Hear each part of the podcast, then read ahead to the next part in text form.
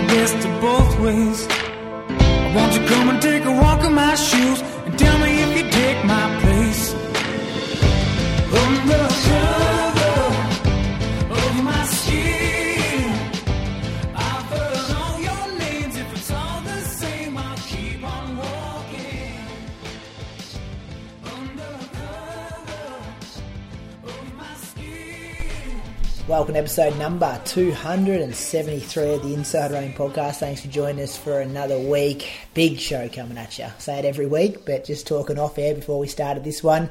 Lots happened in the world of Australian middle and long distance running over the last seven days. Obviously, we'll be, we'll be chatting about the Peter Bol news. Um, we've got some race results to go through. Moose is five weeks out from a marathon, so hitting some meaty stuff in training. Kenyan cross country champs happened. a Few teams naming their are world cross country teams. Australian teams still not to be announced. We'll chat about that again. Uh, boys, welcome to episode number 273. Moose, the 214 man from Anglesea. How are you going this week? I'm pretty good, mate. I'm pretty good. There's been a lot happening. We know that. Uh, did you mention that on the intro? I think I did, didn't I? Bits Oh. happening. Bits Sometimes. I tune out until I hear the 214 bit, then I tune in. You've been watching Instagram videos telling us off air, and I reckon I've just been tagged in exactly the same one. Someone just sent me a message saying, "Pretty sure this is Moose with all the tourists." So you want to explain Caitlin that? Adams just sent that over. She said, I think this is you. Um, and I'm like, very funny. Caitlin Adams interview coming up at the end of the show. I didn't mention that. That's the big Sure. thing. Yeah, That's the highlight here. that's the highlight here. Third place at the World Cross Country Trials race last week. Bit of about an hour with her at the end of the show. So a bits happening. The other man, the 217 man from the Lake Biwa Marathon in Japan, Bradley Croker. Welcome to you this week. How's Canberra? Yeah, good, good. Uh, got one more week of school holidays and then yeah, back to work. I went in today, Croaks. The unit leader called an early day in. Come in and get your classroom sorted. I've started. Mm. That's that's because you're like permanent or on a contract or whatever it is. Yeah, back in the real world for me this year. None of this relief teaching anymore.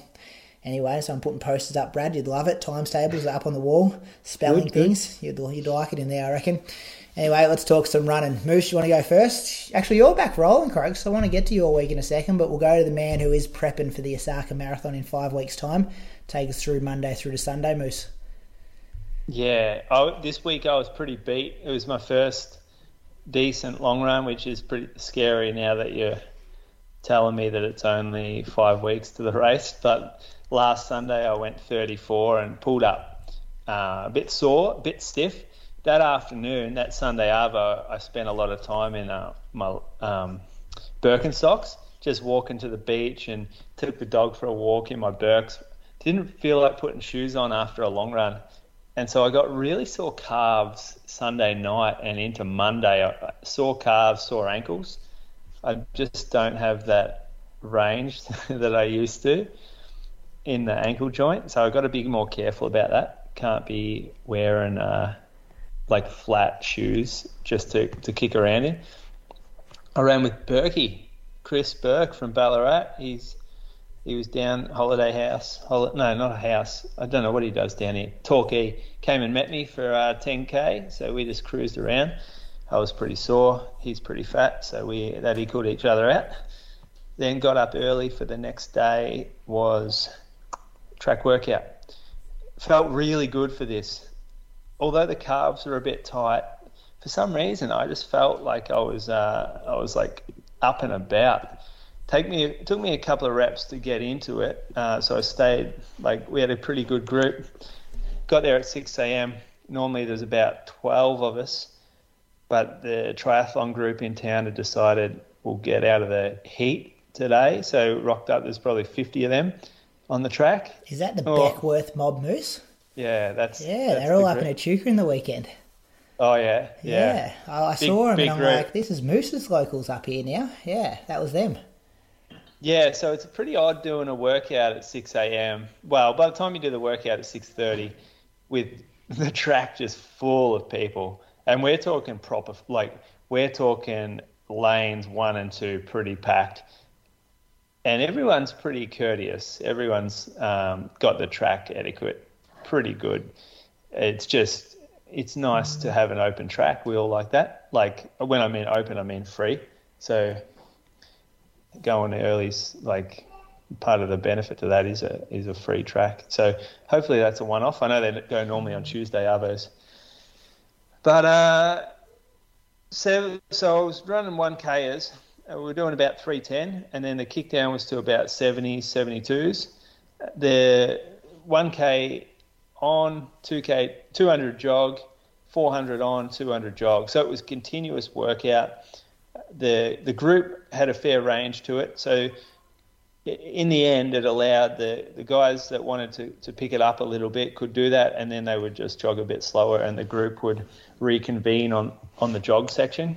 So you can do a good group set, good, good group workout with different paces uh, within this workout. It's just that the guys that go the fitter, the faster guys get more rest because they're finishing the rep earlier. Um, but in the end, I think we ran. I think it, we cut down a bit quicker. Me and Kieran. Kieran, um, he's going pretty well. He went up to Falls, ran a bit with Andy up there in um, Falls Creek. So we kicked down to maybe three, five or so, and then three minutes, and then oh, I reckon I got the last rep, sixty-six maybe. Ooh. And I felt I felt like I could do that all again. This was the first run in a while that I've finished, or that I've been midway through, and I was chopping blokes' heels. I felt like it was jogging. It it was it was a really odd feeling, being in, super in control, knowing that I had a lot left. Uh, it was a good feeling. I haven't had it for a while, and it's a sign that fitness is creeping up. Because I got it a bit on the long run as well. This was the one Croaks he was up and about. Remember that that afternoon Oh in yeah, the group yeah. chat. But we He's can't very see, up- but we well- can't see your data, so I don't know if he's just talking shit. You know he's up and about when he starts writing comments on his uh, on his workouts. Yeah. You know, I'm Yeah. Can you change and your like- privacy settings or something, Moose, so we can see it? I would have I don't flicked. know. Yeah, I don't know how I you do can't see your splits or anything. You just I whatever you're writing, already. that's all we can see. Yeah, I thought I did that. Um, I'll have to try it again. Because yeah, I can see, but I get I get kudos for it, but not that many. Yeah. So people can see the workout, but they can't see the map, I guess. Yeah. Or you, when you click in it, you can't hit laps and see your splits. Yeah. All right. Means All right. nothing, Jon Snow. Yeah. Yeah. uh, jogged. Oh, so what's happening now is I'm getting real tired and I'm jogging a lot slower. So five minute pace just feels natural to jog out at the moment. So 50 minutes the next day, 55 the day after. Uh, I went through some different areas on this day. I don't know why I did that, but I, I ran some like I, I didn't really have a plan when I went out the door, so I ended up running some different areas of the town, and then uh, workout on Friday morning. So we had a tempo. I ran with Ali and Kieran. Um, we, we we Kieran and I ran to Ali's heart rate basically, so she's in control of the the workout. It was 20 minutes and for her the prescribed heart rate was 20 minutes at 165 beats max 100 then 10 minutes at no sorry then 15 minutes at 170 beats max and then 10 minutes at 175 beats max and her for reference her threshold the last time that we um, did a test on her was about 175 176 so she's basically finishing this workout at threshold and starting it underneath marathon effort. Uh, so we ran down Forest Road and then back. So it's um, hillier on the way back. Uh, the first 20 minute block we averaged 338, and then when we turned around we averaged 338. So we didn't change pace at all, but the effort got harder because we were, I don't know, back uphill and getting more fatigued. But then it's the next step up from 170 to 175 where we could really increase the pace, uh, which is 325 at the end. So it was a good workout. I mean, it, it's kind of grey zone stuff for me. It gave me a good indication of how 330 pace might feel for the marathon, and it, it feels pretty easy. Like that was a, an easy workout. Uh, the first 20 minutes, my heart rate was only 144, which is what I kind of jog at um, on a hilly run, and then 151, 161. Um, so yeah, that was Friday, and then had a jog on Saturday. Uh, went past the bird watchers. So I've worked it out. Mountain bikers, not that friendly, but I'll give them a pass because they're going so quickly and they've got to concentrate not to fall off. Uh, then you've got like bush bushwalkers tend to be pretty friendly because it's all real slow and they're having a good time out there. Other runners, probably the best outside, well, the best bunch of people to run into on a trail. Um, school groups always pretty friendly because they're bored as hell. So when you run past them, they're always up and about. But the worst group of people, bird watchers slash photographers, and we cop it every like on this trail we run on or that I ran on out along the cliffs at this time of day. They're all out there. They're all old. They're all dressed like head to toe, like they're on some sort of safari but really they're only two minutes from their car and they never work, walk more than like a kilometre. Um, and they've all got their cameras out and they all they all situate themselves like right in the middle of the path, like it's the most important thing in the world that they're getting a photo of this flower or orchid because they love orchids out there. And they're just never happy people. Like they just um, they don't even smile. They don't get out of the way. They like scowl at you as you go past. And yeah, that's where that that's where that caption came from. Well, Moose, they're out there to, to um, snap photos of rare birds, and you're running through scaring them off. Well, why don't they it's, go somewhere where there's like, not an open trail? It's like the kids that are like swimming around when you're trying to catch fish. Mm. Trying to pull in a cod, and then there's kids jumping off boats. Yeah, do you go fishing in the in the big popular area? or do you go fishing in the quiet zone? Well, yeah, yeah, fishing off the wharf and kids are jumping in. You're not going to catch a fish. You two blokes would have never been fishing in your life, I don't reckon. I used to do a lot. Used to do a lot of fishing. Got a fair few broken down boat stories. You've got to take a boat out on the lake. Moose, lake are they locals Griffin? or are they people that drive there just no, no, they're birds? locals. Yeah. They're locals. So I can't give them too much of a spray because they probably know my mum. I think they own the place, locals. Yeah, they'll come back. It'll all come back to mum. Um, uh, we had a big long run on Sunday. So this road, Gentle Annie, it's a trail that goes between, like parallel to the Great Ocean Road, but in the hills just behind it. And it, it, you can pretty much follow it all the way to Lorne if you take another road. And it's sort of Otway Forest. It's it's like it's it's solid running.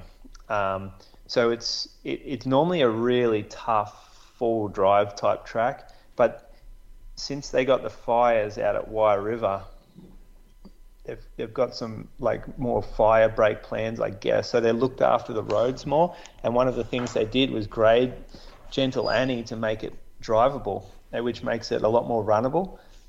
So we went out there and we thought we'd um, do a big loop. So from Ali's house or the skate park area in Aireys Inlet, we we uh, warmed up sort of with a, a, flattish area, and then we hit Gentle Annie, and um, we climbed. I think we well we started at sea level because we started at the beach basically, and then our top point of the run was um, about 400 meters, I think, or close to 400, just shy of, and then you have to come back down. But on the way, there are some seriously steep areas like where the gradient is proper sharp. Um, up near 20% on some of the climbs. And it's it's pretty relentless as well. There's not a lot of kind of false, like there's not a lot of flats or plateaus. It sort of goes up, and then even the flat bit is still a false flat. Um, but it, I was feeling pretty good on this one. I think it was. I think I've got a bit of fitness catch, catching up, and um, so I was pushing the pace a little bit at early. Uh, there was Kieran is, is Kieran sort of come into fitness lately, so he likes to likes to play the big dog up front as well at the moment.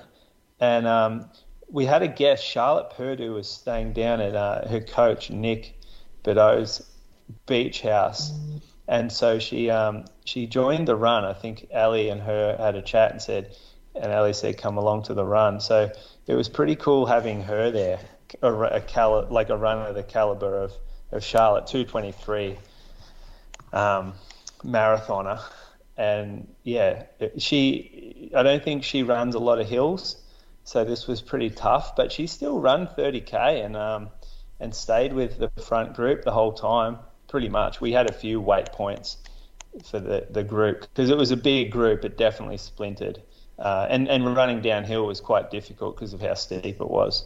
But yeah, it was in the end. Um, I ran for two hours 35, so that's a proper long run for me. 35.6k and 422 pace, which over those hills, uh, I'm not sure whether they give you like a gap pace for the whole run. It was like four, about four minutes. Yeah. Oh yeah. Yeah. It would be about that. Like it felt solid. Oh, 402s. Yeah. Um, so that was a good long run, but yeah, it it it, it didn't hurt me that much.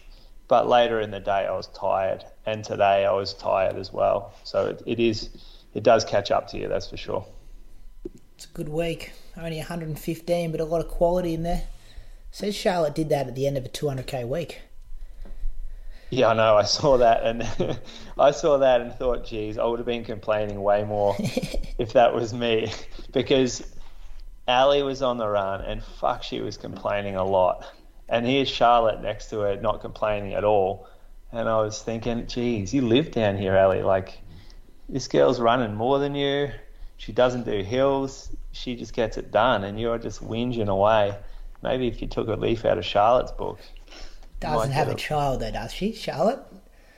No child, I don't mm, think. Makes no. it a bit harder.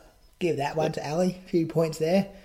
Aaron Scott's cut you down in the comments here as well. You're having a bad time on Strava, aren't you? You can't, you can't win one at the moment. Who was it? Ali got you about? last week. Croaks two weeks before that. and Aaron Scott likes. He got eight likes. No, he got he got way more likes than you of his gag. What did he say? At least he got twenty eight likes, and I think. How know, is that living rent free? I asked Charlotte. I said, "Oh, I heard you on um, Inside Jogging podcast," and she's like, "What's that?" I said, "Oh, it's uh, don't don't worry about it." I said, "Oh, it's this podcast. Um, you know, like Clousey used to be on it." And then she's like, "Oh, Clousey, yeah." I said, "Oh, and Aaron," and she's like, "Who?" I said, "Aaron Scott." It's like never heard of him. And then, um, oh, there's bloke Josh Lung. Like never heard of him. So yeah, it was quite funny. That's not live. That that's I'm not. I'm just going with the Strava comments. He's gotcha. Uh, all right, I'll pay him. He's he's got it. I mean, we all know the uh, we all know the truth about the podcasts.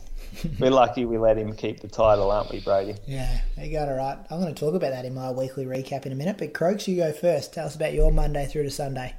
Um, yeah, so I had a, a decent week. Um, Monday, I'd had Saturday and Sunday off, and I had an MRI at around lunchtime on the Monday. So I got out for an hour. Um, I just wanted to uh, run a bit longer because I had two days off. Plus, if there was something wrong, an hour might flare it up a bit more than if I just did 30 minutes. Um, yeah, so 425s for an hour. Actually felt pretty good um, and pulled up well afterwards. So when I went and had the scan, I was like, oh, it's probably not going to show anything too major if I can run for an hour and not really feel anything and, and not have it sort of pull up sore afterwards. And spoke about it last week. Um, got the scan back.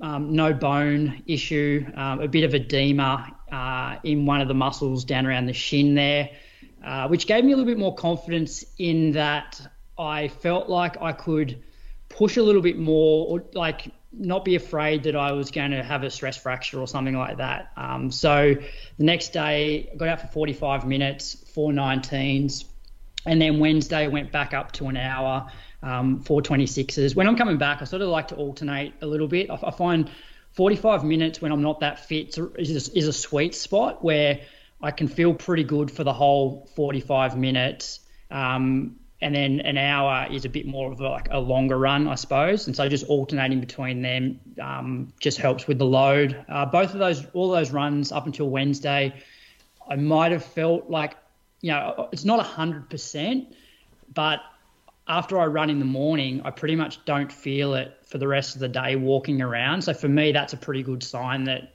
you know, it's way better than what it was because when it was flaring up, I wouldn't feel much during the run, but then once it cooled down, it was pretty sore. So I'm not having any of that anymore.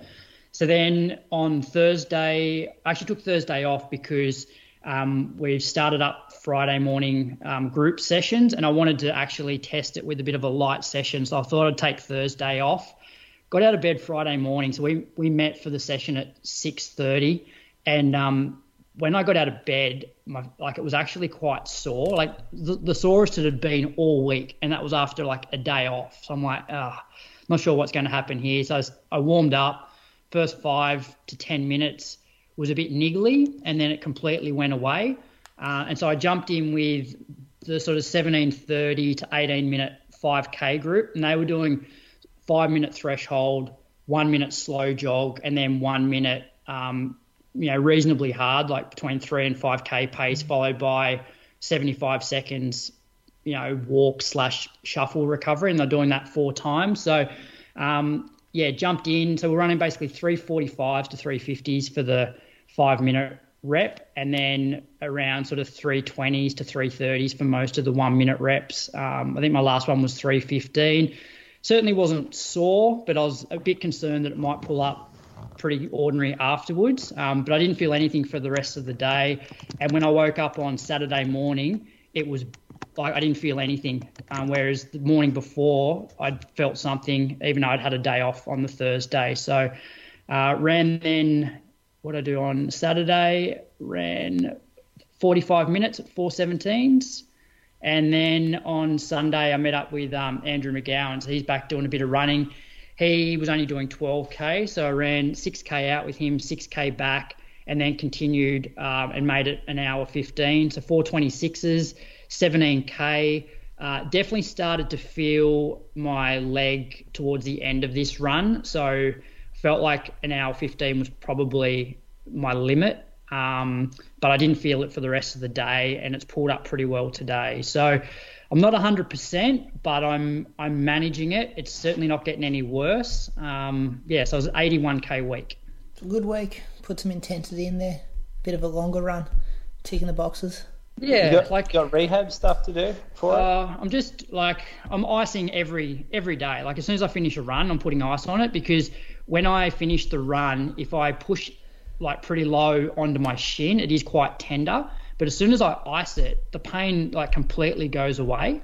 Um, so you're doing like you know more like calf raises and stuff like that. Fair bit of like massage, like in behind the shin, all the way up, sort of from uh, down around the ankle, all the way up to sort of the knee, just to try and loosen off that part of my um, my shin. Um, yeah, so in the session, you know, it was sort of a half session, you know, like three 345s to 350s, like is not really running too fast, um, but it didn't flare up running, you know, sub 330 for a minute either. So that, that's in, that's encouraging. I like that though, and then you just take it down. Like you just go 10 seconds quicker this week. Yeah, so do a session tomorrow with the group. I think they're doing some like two minute reps and one minute reps. So I'll um, yeah, probably like look to run three twenties to three thirties for the two minute reps. Um, yeah, and just see how that goes. Good, good, good. What do we got? Four weeks until the cross country. Bathurst? Oh, I won't be racing. I won't the be racing cross country race. Yeah, you were racing. Got to get in it. We're Golden all racing. Mate, mate, I've I've basically been on the sidelines for 12 weeks. I'm not going to go up there and injure myself. How long was that workout you did? It wasn't like an 8k workout. You can run 6k cross country. Yeah, averaging four minute Ks. You know how many opportunities you're going to get to run on the world cross country course? Yeah, I, probably go one. I, bet you I prefer to be- further, I prefer to be running. I prefer to be running in March, April, May, June, and July. I'm not saying gas it from the gun croaks. I'm just saying just go run at 330 pace, 345s. We'll just see have how fun. my, Enjoy the course. We'll see, how, we'll see how my leg goes. No As I said, it's He not doesn't- a- he doesn't not want to go 100%. head to head, Moose. He likes the ratio. Uh, doesn't like- like it, does he? if he's on the start line, it counts Hey, as a race. you know his, you know his um, mantra. If it's not a PB, I'm not racing. Cross country doesn't matter about PBs. This is a good opportunity. Mm-hmm. Give it a couple of weeks. Give it a couple of weeks, Croaks. Talk you into I'll it. be in the I'll be in the media zone, mate. I can't wear two hats at once. No, they don't need media for the golden ticket race, Croaks. That's the next day. I'll be there. I'll be there. Yeah. Are you going to interview me after my race, Croaks? I can. Yep. I'll You'll have, be the- I'll have the, you got the You'll lanyard. be, you'll be the only one there. yeah, yeah, you've got we got the accreditation. We will tell the listeners we've been approved for our World Athletics accreditation. Other than Moose, Moose hasn't. Moose Moose did too not lazy get and approved. cut off. Oh, you said it was going to be. You said, oh, you got a couple of days. You better get it done. Yeah, And on so Friday. I'm like, put it put it in my diary. I'm like, Monday, you're going to do this on Monday, and then it um, then it said expired. I was like, fuck. Well, I can watch from the sidelines. I guess I can shout questions out. You can potentially. Um, anyway, we'll talk about that a bit later in the app, maybe world cross country stuff. Go through my weekly week quickly. Seventy minutes on a Monday at four forty twos. Um, just jogging along after the long run, taking it easy. Bit of shoe dog chat in my comments. People writing comments on my Strava Moose because they're too scared to write comments to you. So Too scared? My Why would they be too scared? My response was, "I'm like, you got the wrong person. I'm not sure why you're writing shoe comments to me about plantar fasciitis and what shoes is the best for that." So um, yeah, and then people are just like, "Yeah, too scared to go to Moose, so I'll just just try to go to me." So I found that interesting. Tuesday, Is that right? What run is this? Yeah, Monday, seventy minutes. Go have a look at this. 70 minutes. A few people wanting to know some plantar fasciitis shoe choice chats in there. Um, top shoe recommendation if it exists to run with a flared up plantar. I just You replied know any? saying, You "Wrong." know any good ones? Said wrong co-host, mate. I'm the good-looking one who doesn't know much about shoes. Think you're after Moose. And he just said he was a bit bit intimidated by your Strava presence. Anyway, I did six by a mile on Tuesday at 312 average off 90 seconds jog. Really hot and sweaty. It was like someone had a tap running at the end there, just sweat dripping everywhere. You know when you're trying to change out of your shoes and it's just dripping all over the road. That's what it was like here. Um, had to check the ego. Archie got away from me and probably rep four. He's, he's going back pretty well after COVID. He's flying again and just had to make sure that I wasn't. You know, when you're doing threshold stuff and you can change gear if you have to, and sometimes you do that in training, but you just got to be like, no, no, I'm in the right zone. Don't go chasing someone. That's what I'm dealing with on a Tuesday morning at the moment. Um, it's a good workout though. I like six by a mile. You get some good mileage out of it. It's like You get heaps of mileage. That's a big yeah, workout. yeah, yeah. I think because it's only six, you're like, oh yeah, it's only six reps, but it's 10k worth of you know some quality work in there. So that was good. Um, got out for 80 minutes on the Wednesday at uh, 4:28 pace. Thursday, a bit of a bridging workout because I was racing on Saturday. I just ticked the legs over with some 200s. Just kind of put 200 on my um, lap split on my watch and just kind of ran in a straight line. Was kind of running 34s almost just like extension of strides really i just wanted to move at a bit of a quicker pace with a smaller workout that then wasn't going to give me much fatigue for the uh, the next day and then the saturday race so that was a pretty light workout friday i did 65 minutes at 435s that's when i listened to inside jogging from last week. So josh was one of the guys who got trampled at the start of that valencia race. So actually hearing him talk about it um, it's pretty scary, like thinking about like he just kind of said he had people on top of him and he couldn't get up, and then people were also under him, and he was kind of describing like the the squealing or the screaming from some of the people who were kind of like trapped, and just yeah, it was kind of it was it was good insight to listen to, but hard to listen to, but um.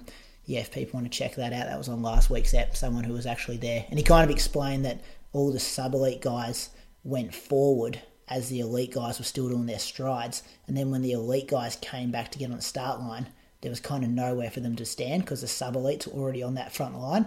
So then they had to like push them back, and then it all just become congested. And then we saw what happened there. Um, Saturday morning, I got out for just 5k in the morning, and then I did this team's triathlon in the afternoon.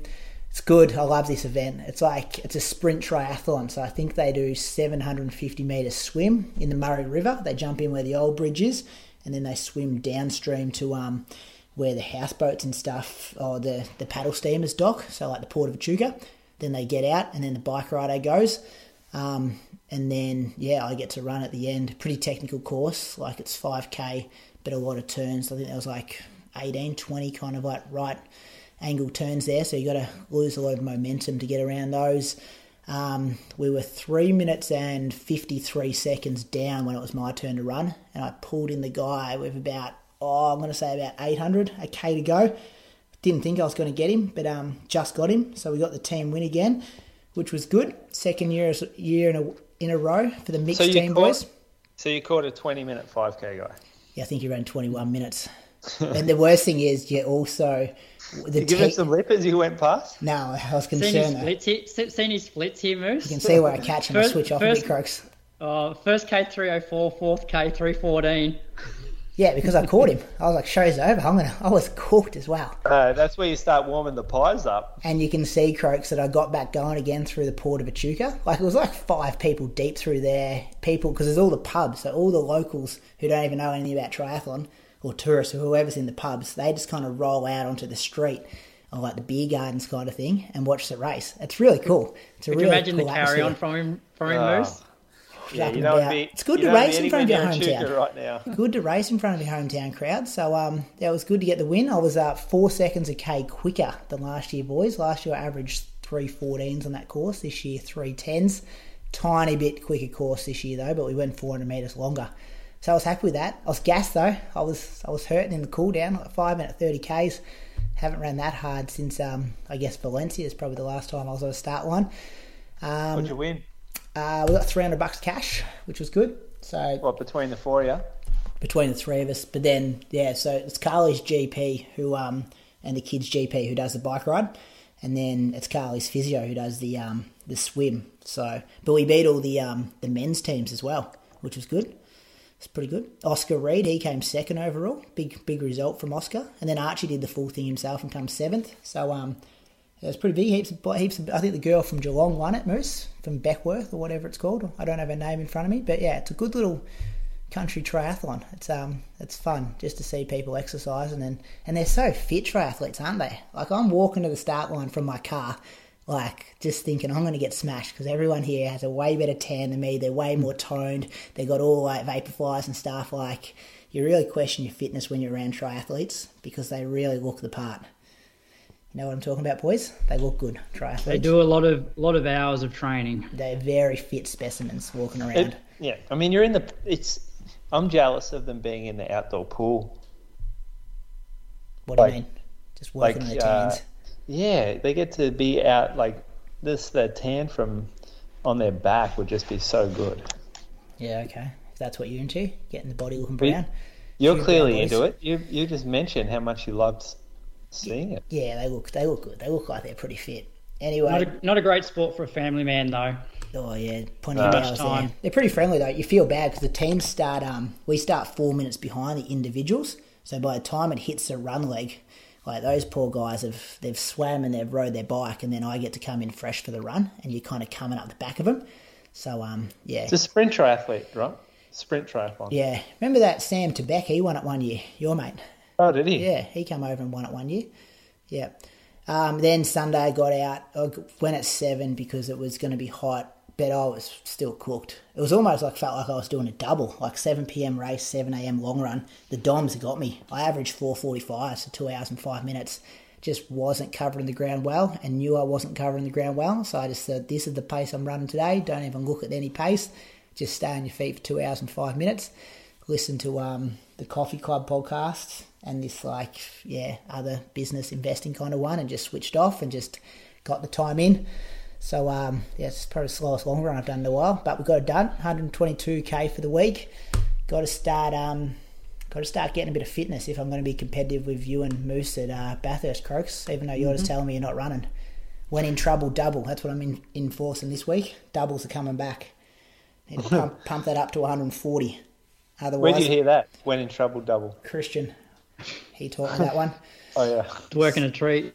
taught me that one. So I reckon I'm going to be on the Christian Urix and when in trouble double plan. And um, yeah, because imagine if if Moose beats me at Bathurst Croaks, going to be hearing about it all year. Well, I'm the favourite at the moment. Oh yeah, you'd be paying like a dollar ten, I reckon. But Yeah, yeah I don't know. ten. Yeah, yeah, must be favourite. Oh, sure, especially with favourite. Especially with the long another few runs. weeks under his belt. How far's the race? Is it six k? Six. Yeah, that's not favourite from that's that that hurts me. You reckon? It's six Yeah. cross country, so that's probably closer to like eight to ten fitness wise. We'll see. Uh, it's been a while since I've beaten you. Yeah, I know. Yep. So anyway, we'll uh, we'll do that. Let's talk about uh, some Patreon supporters, fellas. Kick it off, Croaks. Who All you right, I got- first?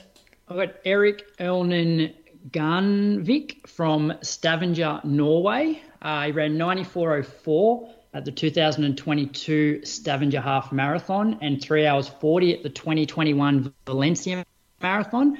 Um, I think he does some triathlons because he has an awesome Strava profile pic of him finishing some Ironman event where they're running on that um, like blue carpet. Uh, does some running with the pram, and like most Norwegians, there are photos of his Lactate Pro on Strava. Uh, he's also a physiotherapist and strength and conditioning coach. So thanks for your support, Eric. Another one with high IQ, physiotherapist. I don't hand out those degrees to um to people who aren't smart. Correct. Moose, who you got? Uh, I got Johnny Lacey, so from Clifton Hill, Victoria, which is pretty um, hard to get suburb, really. Like, you got to be pretty wealthy if you own in there, but I'm not sure about renting. Originally from London, has run 1758 at the Maribyrnong Park Run, 3748 for 10k at the 2022 Sandy Point Run, and 8746 at the 2022 Melbourne Half Marathon. Oh, I think he's uh, 10k is the best there. What do you boys think? 10k. That and five stack up pretty well, don't they? I reckon the 10. Double plus two minutes for the ten. I'm taking the 10. I'm taking the 10. Okay. That's a fast park run too, that one, isn't it? Maribyrnong. Maribor- Yeah, it's where Liam Adams he normally runs pretty quick. I think. Yeah, yep. I'm going to thank Dan Wean from uh, St Kilda East.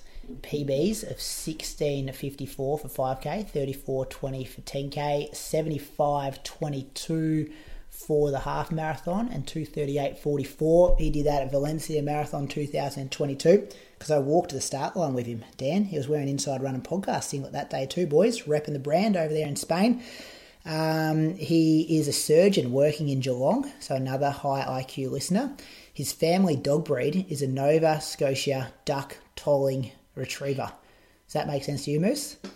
Did I announce that correctly? that wa- that's Scotia? a pretty niche one. I no, no, that's a place in like Canada, right? yeah, it is. The Yeah. bank's named after them too, isn't it? With a car brand or something? Anyway, do you know what kind of dog that is? Nah, I never heard of that The dog's called Nova. Um, he's also a Carlton supporter. He's gearing up for Rotterdam Marathon 2023. And a photo on his Strava drinking beers with Sinead after she broke the Australian record. at a bit of an after party in Valencia that day where Toby and Christian were also. And it's also Dan's 30th birthday on Wednesday. So happy 30th birthday, Dan. Thanks for supporting the show. Good luck for the build up for Rotterdam. Thanks to all our Patreon supporters. Bonus content coming soon. Waiting on a few race announcements so we can build a Road 2 series. Caught up with Toby and Christian. What was that, boys? Maybe two weeks ago. We'll try to do Yep. that monthly from now on to get those two bad boys on the uh, on the airways once a month. Hear what they're doing. Heaps I'm missing of, uh, them actually. They're good together. They are good, aren't they? They're good. I'm missing them as well. How about Chriso not buying him beers, and and just and Toby calling him out on it? I like that. Yeah, that was good. It goes a bit off the rails that show though. It goes a bit off the rails. Are those spikes really 400 bucks that he was talking about on that show? Those Asics ones? Yeah. Well, they're not even spikes, really, are they? Yeah. What are you going to wear at Bathurst Moose? Spikes. Oh, I don't think I'm wearing spikes. I think it's a pretty think- hard course. You, eh, oh, uh, that's a risk. It's a week out from the Oh, marathon. yeah. Yeah, I, I'm not going to wear them. I'm going to wear like a uh, change the odds, Croaks. Change the odds. I'm spiking up. yeah. I'm not. I, I, maybe the New Balance shoe that I wear for cross country, the the, Oh, the yeah. first version of the RC. They were good. you I'm, still uh, got- I've still got no, those. I, I I put a lot of K's into those. I reckon mine have got less than 100. Mine's still good. Yeah, take them up. Take them up. Might take I did like up. heaps of I did heaps of sessions out at Mulligan's in them. Are perfect for out there. Yeah. Yeah, if you were doing sessions on the tan, that'd be good, wouldn't they? Like that kind of slippy sand. Are there footwear rules around cross country? Surely not in the golden ticket rule, uh, race. There is though, isn't there? I saw Dave Monti Well, it's tweeting some stuff on the weekend. I'm pretty sure the like the road shoes uh, like so if they're legit on the road, you can wear them for cross country. Mm. That's that- what I thought too, actually. And I saw the Dave Monti tweet, and I was like, He corrected it though later. "Oh, did he? Yeah. Yeah." It's fun. Yeah, when I read that, I'm like, I think he's got this wrong, but it's Dave Monti. I'm going to let him. I'm not going to call him out on Twitter I about think it. he was saying it was the US cross country rules, but then they weren't applying that. They were going with the World Athletic rules. Yeah, Something yeah. like that. Yeah. The Mizuno Wave Rebellion Pro builds on Mizuno's rich history of creating the fastest sprint spike in the world to deliver a propulsive racing shoe made to last the distance. Combining a carbon infused wave plate with a maximal Mizuno Energy Light Plus midsole, the Mizuno Wave Rebellion Pro is here for your next PB. Available now at mizuno.com.au and selected running specialty retailers. Be sure to listen to the next Shoe Geeks episode to hear from Mizuno Global's product manager, Shansuke Ayo, as he dives into the story behind Mizuno's Wave Rebellion Pro. Anyway, boys, let's get to the running news. Croaks, kick us off with the Pete Bol um, positive drug EPO news. Yeah. So I think what we'll do is um, I'll read out the uh, report from or the press release from Athletics Australia about it, and then um, Braid, I think you'll read out Pete's uh, Instagram post, and then Moose will read out a tweet from uh, his coach Justin Rinaldi, and then we can have a have a discussion after that. Um, so Athletics Australia has provisionally suspended 800 metre runner Peter Bol after an adverse analytical finding, otherwise known as an AAF, was detected in an out of competition doping control test on the 11th of October 2022. Sport Integrity Australia informed Athletics Australia on Tuesday, the 10th of January, that Peter's A sample from the test had returned an AAF of uh, erythropoietin receptor agonist, which is another word for EPO. Uh, Peter was informed by both Sport Integrity Australia and Athletics Australia of the finding on the 10th of January 2023. This means he will not be permitted to train at a national, state, or club level, compete at any level, coach, receive funding, use official or member facilities, or hold a position with a sporting organisation. Under the Australian National Anti Doping Policy, the athlete is entitled to have their B sample analysed. They're also entitled to a fair hearing process to determine whether or not an anti-doping rule violation, rule violation has been committed, and if so, the appropriate consequences. So that came from Athletics Australia last Friday, I think it was. Yeah, it was Yep. Friday about 4:30 p.m., wasn't it? Yeah, This came from Pete on Instagram. It is critically important to convey with the strongest conviction that I am innocent and have not taken this substance, substance as I am accused. I ask that everyone in Australia believe me and let the pro- process play out. When I found out last week that the A sample from a urine test taken on the 11th of October had tested positive for synthetic EPO, I was in total shock. To be clear, I have never, in capital letters, in my life purchased, researched, possessed, administered, or used synthetic EPO or any other prohibited substance. I voluntarily turned over my laptop, iPad, and phone to the Sports Integrity Australia to prove this. I have requested the analysis of my B sample, which will take place in February.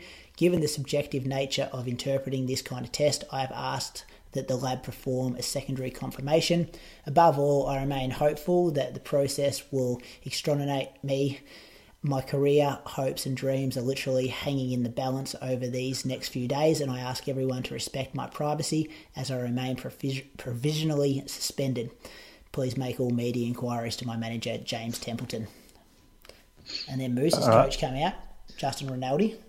Yeah, so that's his coach. He uh, tweeted, I can 100% confirm that Pete has never even considered taking a performance enhancing drug, let alone inject himself with one.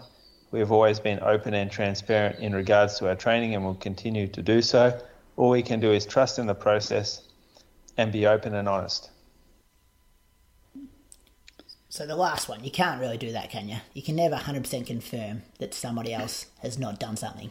Well, No. Unless you're with them 24 7. So we Well, kind I of put a line think- through that one. Yeah, and um, Justin, I believe, commented on a Let's Yeah. Run uh, forum saying that it was a poor choice of words um, because, yeah, you can't you know 100% confirm what another person has done or you know He's so left the tweet up though. He hasn't pulled the tweet down.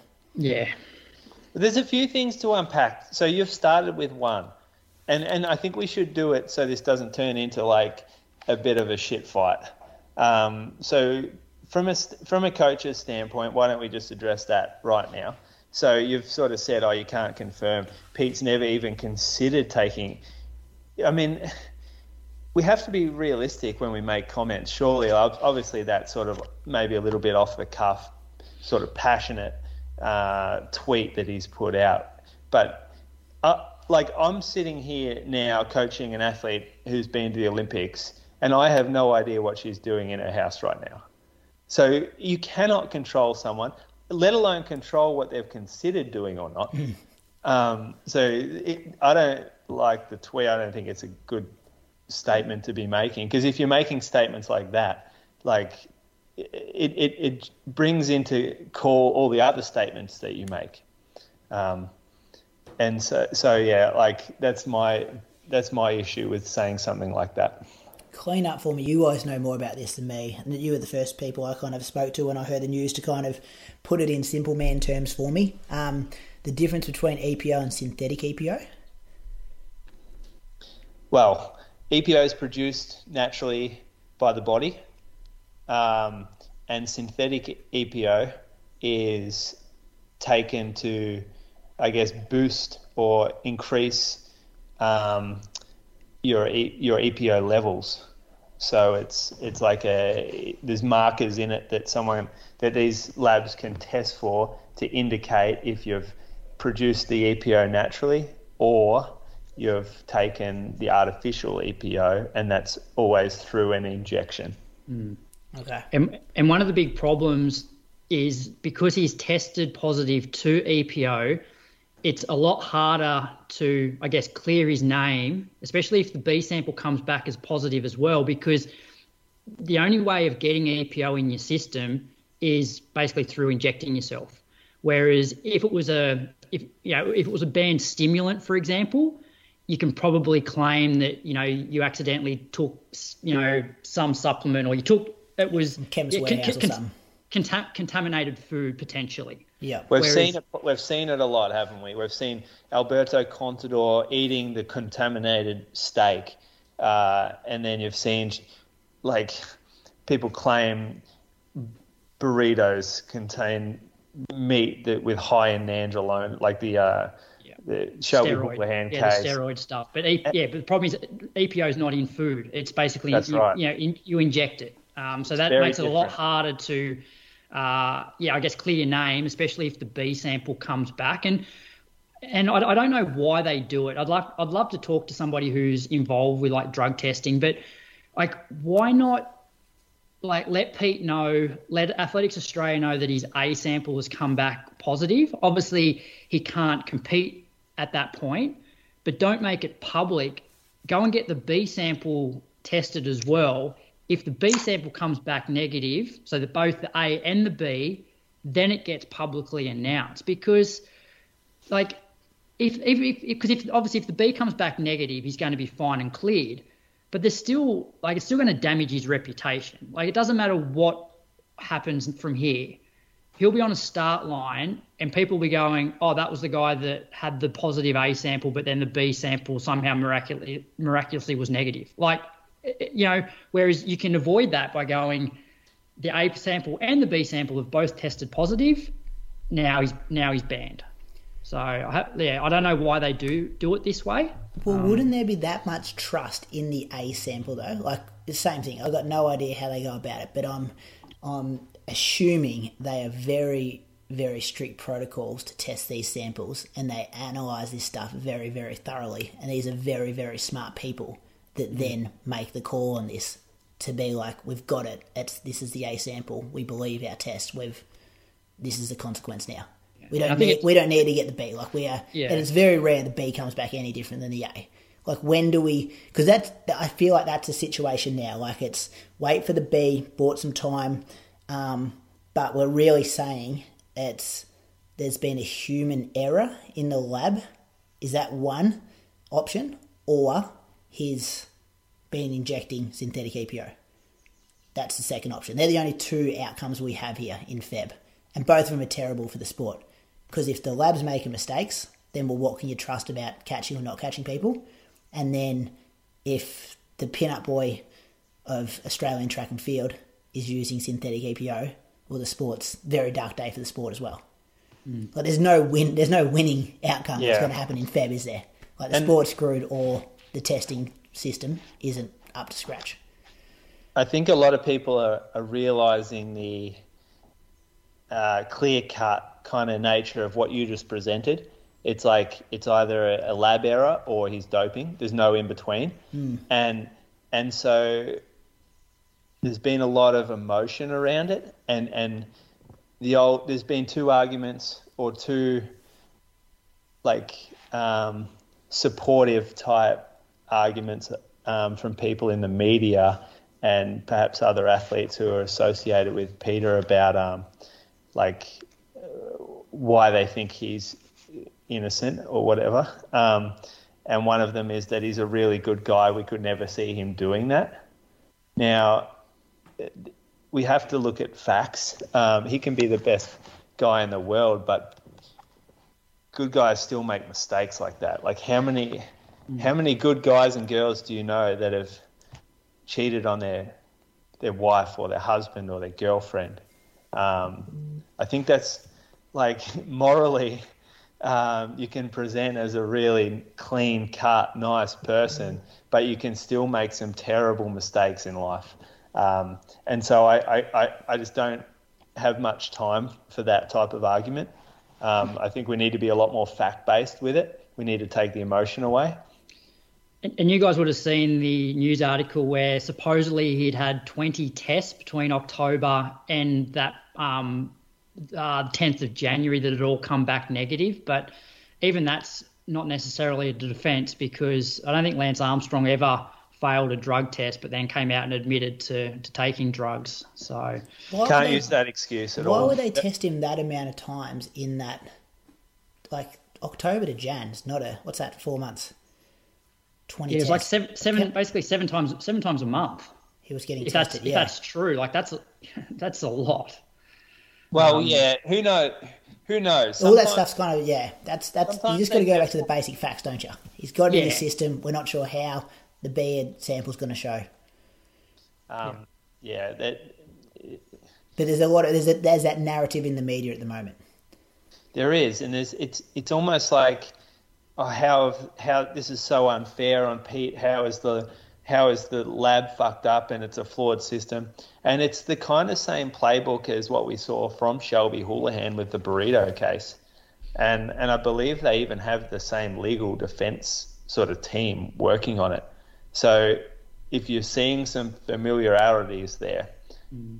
it, it, it's because they like it's the same people kind of writing the statements and pulling the strings here. Yeah. Yeah, like obviously we hope. I read that today. Like obviously, you know, it'd be ideal if the B sample came back as negative, and then like, but then obviously the um, the the people that are doing the drug test, they'll be the ones that then will have to explain, well, how do you get a positive in the A sample and a negative in the B sample? Like that's, you know, because because as you know, like when you're doing a drug test, that's like you do one sample and it gets split between two bottles, so it's it's the same sample. So if it comes back you know, positive in the A and negative in the B, that would almost indicate something like they've stuffed up in the lab. I, I no, I think there is like the potential for tests to show false positives. I'm not sure of the like the the probability of that happening here, but it's not even human error. It's just part of the sampling process. Is that occasionally there's error, mm. uh, and and I think that's really what Peter, Peter and the team are relying on has happened, or not that they're relying on it, but um, that's kind of their their best hope for this B sample to come out clean is is that the A sample was a false positive. Uh, but there's historically been very, very few examples of that happening. And most of the time, if your A sample's positive, your B sample is also positive. Was one famous one though, Moose, Bernard Lagat? Yeah, and I didn't do much deep dive in this. I believed it was EPO, but I thought it might have been blood values rather than um, synthetic EPO. It was. Yes. So I'm not sure of the exact details of that. Um, Same manager as Pete. James Same Templeton, manager. who was in Yeah. that yeah press release. Also, the It- manager of uh, David Rudisha, wasn't he? Yep. yeah. Um, it's it's been interesting watching the the media, the social media, and to see athletes be very quiet on this at the moment. Like, yeah, both- that was one of my points here. Is Yeah. that good or bad? Like that we've seen nothing from the like prominent Australian middle distance distance runners. We think everyone's just waiting for the B. I think everyone's waiting, but I also think it's all, it's a sign that he was kind of well loved in the distance running community, and that um, he might say he gets his B sample is is positive as well, and he gets banned for four years or whatever. Uh, they're probably just because there is friendships there, they just stay quiet and let it pass over rather than come out and um, be quite f- firm in their uh, what do you say? What do you call it? Like um, uh, like denouncing it. Yeah, it goes both ways, doesn't it? Like, Yeah. you, you offer a lot of support now and kind of back him, or you or you call him out and say, um, And yeah, off record, I've spoken to a lot of athletes who have been on teams with him and have, um, and I guess have know him, and most of them say, "I can't believe it." A, like I, I, I can't believe that it's happening, but they're also quite smart about it and and go, well, it's very hard to see any other um, possibility other than that he cheated based off the circumstances of the, the drug found and, and, and the testing involved. Yeah. fourth at the Olympics, Australian record holder, and and the man who broke through to the mainstream. Like I think at the time when he made that final at Tokyo Olympics, we were all in lockdown. Every man and their dog was cheering for him in Australia. I remember working at school and people like everyone knew him. Like he's the name. I was at school today and people asking me what do I think about the situation. Like um, they don't do that when a Kenyan gets popped or a Russian or an American. Um, Yeah. But I think it was important for us tonight to be consistent, though, because you know we can't come on here like knowing how sort of harsh we've been when other athletes from other countries have tested positive. We can't come on here and say, "Oh, there's got to be a mistake," because that wouldn't be doing a service to our sport either. So obviously we've got to wait till the B sample comes back. Um, but we and, and that's why even more reason like don't make it so public until the B's also positive because like as I said his reputation you know his reputation will never be the same even if the B sample comes back negative which means question for you boys if it comes back negative the B sample can he sue somebody for um, his reputation being tarnished as a result of this I have no That- idea. Yeah. That is a very good question because his reputation is cooked. It, it like, I guess Bernard Lagat, it's, there's been enough sort of water under the bridge for 20 years now that we don't really think doper as soon as we hear his name. We hear longevity or we hear range. Like they're the sort of things we think of. Uh, whereas, like Pete Bol's got, it's just it's just with him now. This headline is with him, and it's unfortunate. I mean, when I say it's it's only unfortunate if his B sample comes back negative.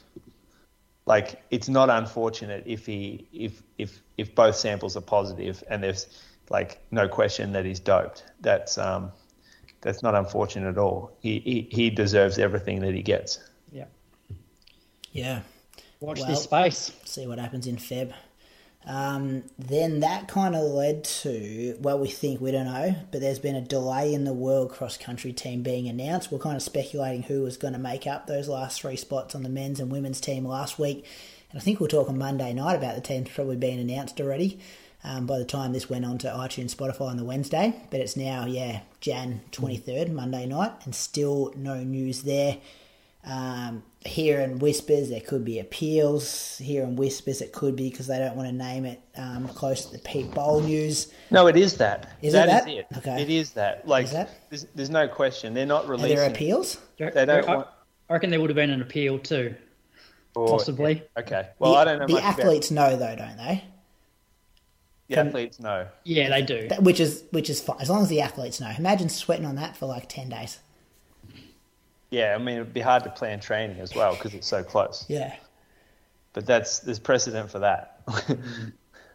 Okay. Um, but so we'll I think wait what- for that I as think well. that yeah, the plan is to let the the storm blow over, and then the athletes that are actually on the team they can um, be celebrated without all the cloud over it, the top of it.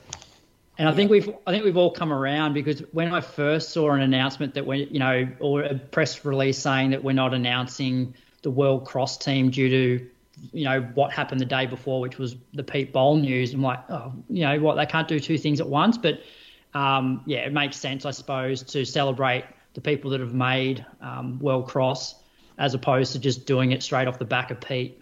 Yeah, I'm with you. I actually came around as well, and I, I think it's a better decision by by AA to do that. Yeah, as long as the athletes know.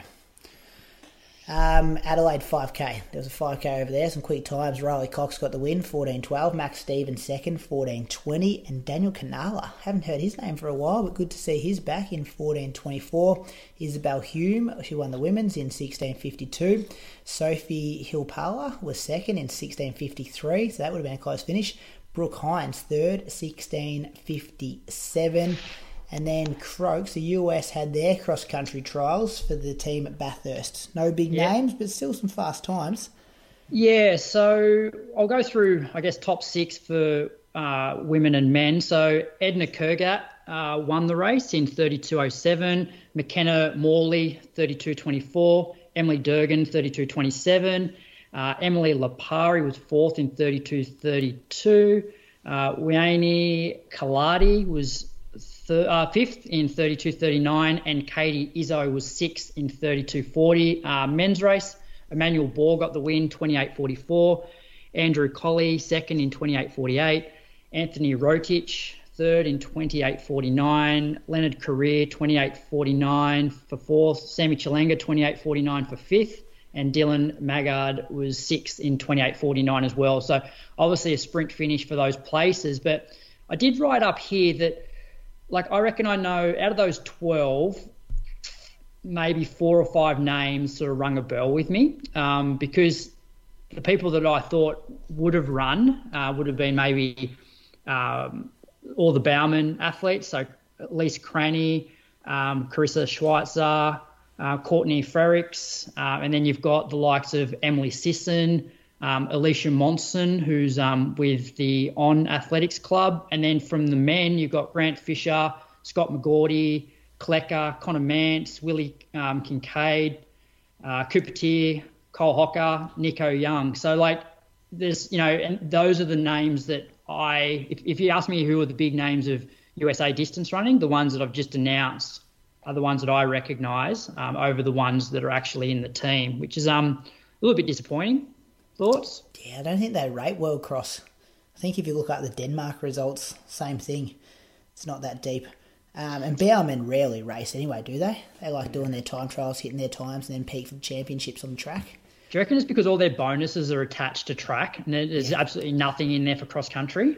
I think these guys look at this and go, okay, so you want me to fly to the other side of the world to come potentially 25th to 35th in a cross country race that gives me no money and it's going to muck around my training.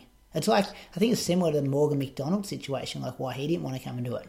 It's still disappointing though, like because you know we hear about how world cross country is like the hardest race in the world to win because you know you get six top runners from every single country, and there's no way that US are sending their best team.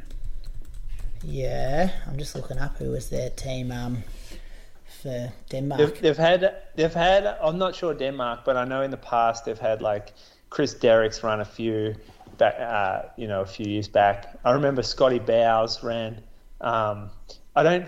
Has Galen Rupp won run many World Cross? Good question. I know they Oh, had 33rd and 34th in Denmark. Shadrack I did- I- Kipchirchir and uh, Kenabini. I reckon they're both going to the marathon. I definitely think having it in Australia has hurt, um, like, hurt maybe the depth because people just don't want to travel this far when they've got other goals, whether it be indoors or whatever. Like, no doubt, I reckon if um, if it was in Europe, then Ingebrigtsen's probably running it. Um, or if it's in Europe, some of these other US guys are probably going to, uh, you know, try and make the team. What we do know though, there'll be good, six good Kenyans, Ethiopian, Ugandans, Eritreans. Like it's still a hard race to win. There's 24 legit people just there. Yeah, and look, guys like Lenny Korir and Sam Chelanga, like they they're decent runners, and they finish fourth and fifth. And even um, the Sammy, guy I that raced finished, him at Zatopek one year. When I say raced, I stood on the start line with him, and he lapped me. He's been to Australia finished- before. sixth, low a low twenty seven minute ten k guy. Hmm. So yeah, Yeah, still quality guys, just not the big high profile ones. Mm. Their course looked really easy too. Did you see that? They were talking about you wear super shoes on it. That's what we're talking about with that Dave Monti thing. yeah, it just looked windy. Did it? Yeah, I didn't see the actual footage, just saw some photos of it. Uh, then Kenya had their cross country champs as well, Moose. Not really this relevant because they've already had their world cross country trials, but some big Kenyans getting around here. Yeah, I'll rip through them then. Um, Ruth Chepngetich, which is a famous name, 32.56. What's she done?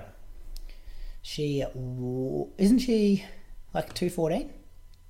Yeah, I reckon she's the Yeah. good girl.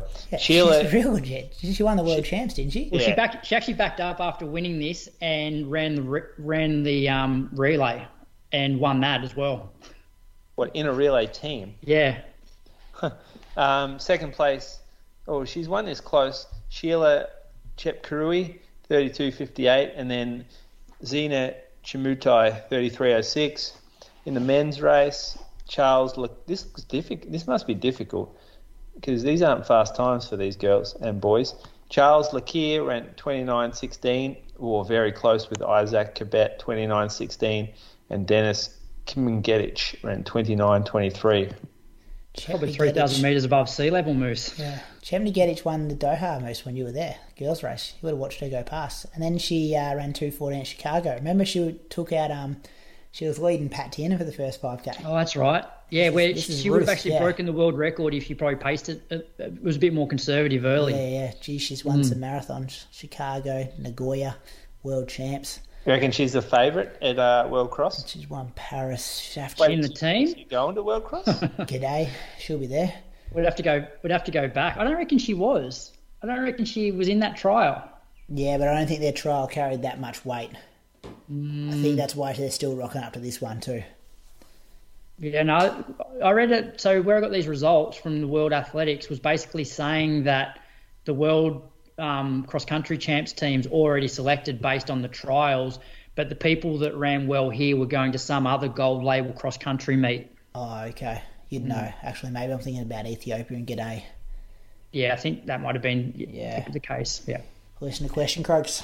Uh, yep. Hey guys, had a question about keeping up good training while traveling. I have to travel a fair amount for work, and it always seems to knock me around. But in the past, I've heard you guys talk about traveling and manage to keep up good training and not pick up any little injuries in the process. Would love to get some tips on what I could be doing better to keep the body fresh, and maybe even a discussion on what type of shoe is best to take if you're going for multiple days but want to travel light. Thanks as always, and keep up the good work. Uh, that question comes from Supreeth. Supreeth, long time supporter, long time listener. Jack Davies, run to PB, coaches him. Supreeth. Shut up, mate. he run a PB plug for the day. Haven't got a big coaching announcement next week, Moose. New coach coming on board. An NCAA champion coming on board.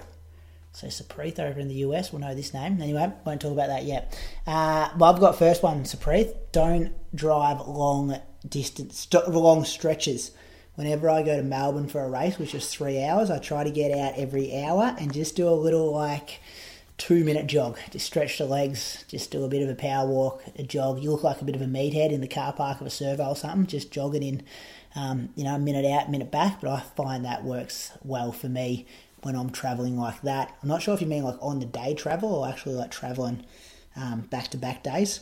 But that's one thing I do if I'm ever sitting in the car. Because that time I cooked my hammy. Remember when I drove back from Sydney in one day, boys? I remember. Yeah, it took me like six weeks to get over that hamstring. Um, and yeah, that was because I sat down it for too long. So get out, stretch your legs. Yeah, you're going to get there a bit later, but it's going to help you in the long run. What do you boys Well, got? yeah, I love the question on shoes. So I'll answer that one. Um, having a versatile shoe in your shoe closet or your, your shoe quiver is pretty important for like I think because if you're going to travel, say you get carry on luggage, whatever, you need to take one shoe. and you're going for four days. Within that four days, you've most likely got a long run and you've most likely got a workout as well as two jogs. So you need something that can handle the, the, the easy running as well as going long. But if you want to go a bit quicker on your workout day, you can. So that's there's a certain type of shoe out there, is that like the the do it all, Mister Versatile, and um, yeah, I really like that. I used to I traveled around America for like, well, I'm gonna say, twelve weeks or something. Ran two, no, even more, maybe sixteen weeks. With ran two marathons, ran trail runs, soup like ran everywhere. One type of shoe, didn't have any type of race shoe any type of trail running shoe. I just had one shoe. It was a Saucony Kinvara, which was the most versatile shoe that ever existed. But nowadays, there's a couple more out there that you could um, probably do better than that one with. Mm-hmm. Croaks, what do you got for traveling?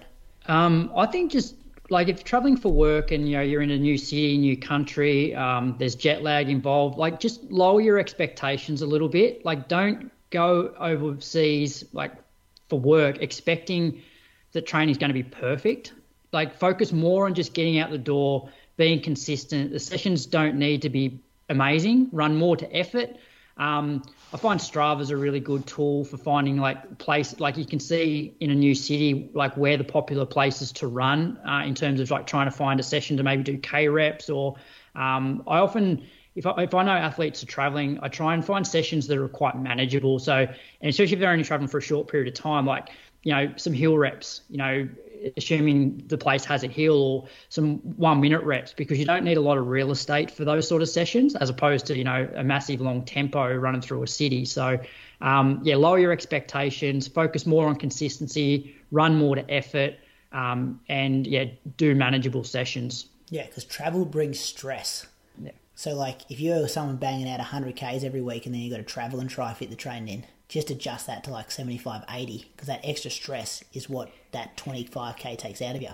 100%. Yeah. yeah. But how good's running when you travel? Part Best of the, way to see a city, isn't it? Love it. I love getting, I love doing the research, planning your run out, like you said, Croaks. Get on Strava, see the best routes. Chances are the best running routes take you through the best part of the city. And uh, you're going to get views, you're going to get the parks, um, you're going to go through like iconic landmarks.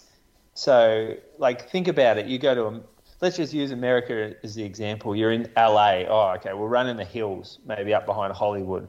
That's always going to be big on Strava. Santa Monica, Venice Beach. That's pretty good too.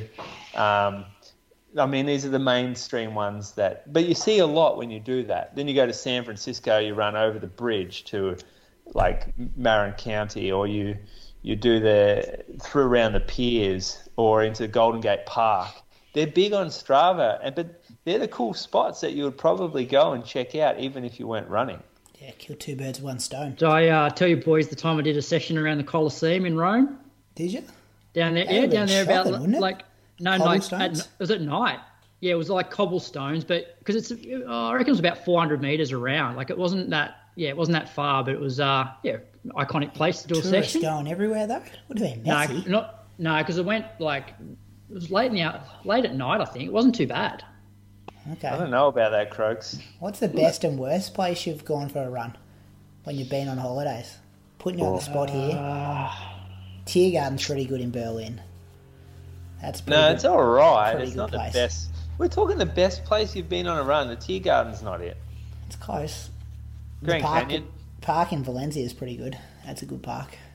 Tell you what's bad, Prague. Too many cobblestones. Like people just mm. on the mm. footpaths. That's a shocking spot for a run. Ran the um the the I think it's called the Path of the Gods or something in um in Italy down near uh, Sorrento area. Like I think it's Positano maybe, and it's it's a trail that goes along the um, cliffs and you get the views of the ocean. That was pretty sick. A lot of tourists out walking on a tight single track, so not great, but that was pretty awesome area. Bali and Thailand are poor. You ever tried to run there? Oh nah, there's shit running there. Yeah, terrible running. East Timor, when I went there, that was hard as well. There's just like no infrastructure to run. What about Matty Gunther went on his honeymoon to the Maldives? You see his Strava the last week. Nah. What's So- that like? So stayed in um Look him up.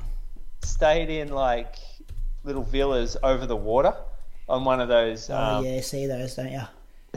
Ran up and down the fucking deck every day for half an hour at six o'clock in the morning, Don't you waking coach up. him? Couldn't you just give him a week off for his honeymoon? Oh, I did give him a week off. He wanted to do this. This was his decision to do this. You got to get away from the wife at some point, sure. Yeah, it doesn't look good, does it? just up and down. And it, like someone commented, like, "Oh, I bet all the other people loved hearing some fucking idiot running along, along their deck at six o'clock in the morning when they're on their honeymoon." Andy Buchanan, nice loop. Just goes up and down. Yeah. Switzerland's nice for a run. Did a session in Interlaken by this like you know the um, you know how the the rivers that come from like glacial water are that really different sort of blue. I remember doing a session like running along this river in uh, Interlaken. That was pretty amazing. There's a good So- park in Canada. You guys been to Vancouver? Stanley Park? Never Yeah, been I've to run there Canada. before. That's a good park, yeah. I like that. That is a good spot to run, and there's like a track in there. I think, like, oh, maybe, yeah, I think there is a track in there. Got the seawall, don't you? You can go around the outside too. Yeah, but there's trails through the middle. Yeah, yeah. Very nice. spot. Anyway, that was a bit down a rabbit hole. Moose on the loose, perch of the week. Rules of Strava. Oh. What do you got? I That- had a crack. I just want to say before we move on, that video that's doing the rounds on um, Instagram at the moment that we're talking about at the very start of the show, my phone has not stopped Yeah. lighting up, and like everyone goes, "You've probably seen this already, but Moose would love this," and I'm like, "Yes, we've seen it. Thank you for all the people who sent it through." Mate, I'm about to write back to one bloke and be like, "Yeah, you're number 400. Good job." yeah, but I appreciate it. Uh, just like the Peter Bol news, my phone has n- has never seen that sort of action on Friday night. I was coming home from like I I was still at work and we were pretty busy, and I get one notification and it's like Peter Bol got done for EPO, and I was like, what? Hmm. And then I'm like, I have to serve the next person. I'm like, no, no, no, I have to learn about this. I have to learn what's going on. This you can't just drop that on me and then I go back to work. Do you think it will go down as one of those moments? Like, can you remember when like Princess Diana died, and you can Yeah, remember I where remember. you were? Yeah, so do I. I remember. Yeah. yeah. Yep. Do you think this will be like that? No. Not at all. Not even close to that. But I love that you said I'll ask you in ten years when we're up to like episode like one thousand four hundred twenty-three. Oh, that's funny. Anyway, moves on Uh, list. yeah, so I've just started this book. You know Steve Scott, the miler? Yep, I got to pull the quote up. I I've got got the book. I reckon it's got a green front cover. yeah, Steve Scott, the miler. Um, I want to see the blurb on it because I, I know it pretty close. I know like the um, He used to race in big sunnies, didn't he? The miler, America's legendary runner. oh, you got it with you? Ah, it's in the bookshelf. No, not here, but I just googled it. Yeah, I, I just want to use. I just want the blurb because he said this quote, and I read it, and I'm like, I fucking love that. Um, it's something like, uh, I haven't read the book to be honest, so I can't tell you. I've read about five pages, um, but the blurb, he said something. It said something like, um, I do countless amounts of sprints, and then I run 20 miles. Um, I know that I'm going to hurt in races, so I, I train in pain all the time, or something along those lines. And it got me thinking, and I'm like, everything that I see at the moment on Twitter, Facebook, all the coaches out there that think they're fucking geniuses, everyone's telling you how to recover better. Whereas the old athletes, they're telling you, no, you've got to fucking hurt harder. You've got to train and practice being in pain, s- simulating races. You've got to put yourself to the sword and feel what it's like and decide if you want to be there or not. And you've got to callous yourself to that pain. Yet if you if you go and look at these new like new wave of coaches, they're like, oh no, you better not do that. We better sleep more, or we better recover more, or we do this, or we do that, and we don't actually train harder. And and every single old school book that I read whether it's Coe, Ovett, uh, like the best of like the older school one, Charlie Spedding and um, Buddy Edelen. These these guys just trained really, really hard. Um, Bill Rodgers, the same. It, Frank Shorter. The the books, they they no one no one dances around the fact that these guys were out there, and a lot of the time they might be doing reps that were outside the fucking pace range that they probably should have been, but they loved it and they thought, this is what I need. I need to train harder, and they got better because of it. And and I, I'm just reading this book like, you know what? I need to probably do some harder shit right now. Every time I go for a run, I think, oh, recover better. Don't leave your heart rate zone. Oh, you better run flat today. That's not the fucking attitude that we should be going into hard like tr- training with. Always trying to take the gentle, soft option. I think we've just got in a habit of doing that. I think sometimes we need to approach a session and be like, you know what, I'm going to stay with that guy in front of me. The guy that's 10 seconds faster over 5K, I'm going to fucking dust him today. Or on a long run, at the 20K mark, get to a hill and think, yep, I'm testing it today. I'm going up this hill as hard as I fucking can. I'm going to burn some blokes or some girls. Like, we're going to make this long run hard. From now on to the finish, I'm going to push it a bit. What do you guys mm. think about that? I think there's time and place. You can't be. Oh, doing... you're one of these fucking I, soft coats. I reckon I you ex- are. I explained my week about I had that extra gear to go with Archie, and I'm like, this is not the time and place to do it when I'm rebuilding fitness. But I agree. I'll like as I've done Mona fartleks ten days out from a 10k race, going, we're going to feel hurt today because you're going to feel it in 10 days time. And there's long runs where you got to be time on your feet, and there's other ones where you get rolling and you start, you know, you start clipping along okay. But you can't go doing what you're saying every workout, every long run. That's where people get injured, and it's not sustainable. And these guys writing the books, they're the they're the ones that make it. There might be 20 other guys who are trying to do training like that that end up broken and aren't writing books. It's a good point. It's a good point that you make. They make it. Mm. Do you want to be someone who makes it? Mate, I've got two stall be... sashes in my shed. I've already made it. Do you want to be the guy who runs 219 and sits at home and goes, I better not go over my heart rate yeah, today? It's, well, I don't even wear heart rate monitor. But you know what I mean. There's times to push and there's times to not push. I, I know. I think you need to re- recognize that that's that's important, but then also um, like jogging on easy days is a consistent factor within these groups. Like they jog, most of them jog pretty easy, and but but there's also this this little thing that keeps popping up. It's like, yeah, we fucking went hard today. I was cooked, and it worked, and like I got better from it. I'm going to remind you of this chat, Moose, next time you have a go at me about my Sunday long run. Yeah, Coach been doing this for five years. Perfect example, yeah. Maybe, yeah. I'm, maybe I'm a bit old school. I haven't haven't made it, but I've got old school mentality. Mate, you've been doing fucking treadmill thresholds. I don't know, but I don't. I think you've changed too. Well, you got in my head. I was sick of sick of you giving me shit every Sunday about my long run. what about uh, like I think I'm going to use MTC in his example, Melbourne Track Club. They got some good. They got Jack Rayner. They got Rose Day. Well, not sort of Rose Davies, right? Scott Westcott coached. Um, they've but they've got Rayner, Brett Robinson, Sinead Diver. They train hard. Like you talk about the Waverley sessions they do on Tuesdays, like you, you I mean on Thursday or Tuesday, whatever you do.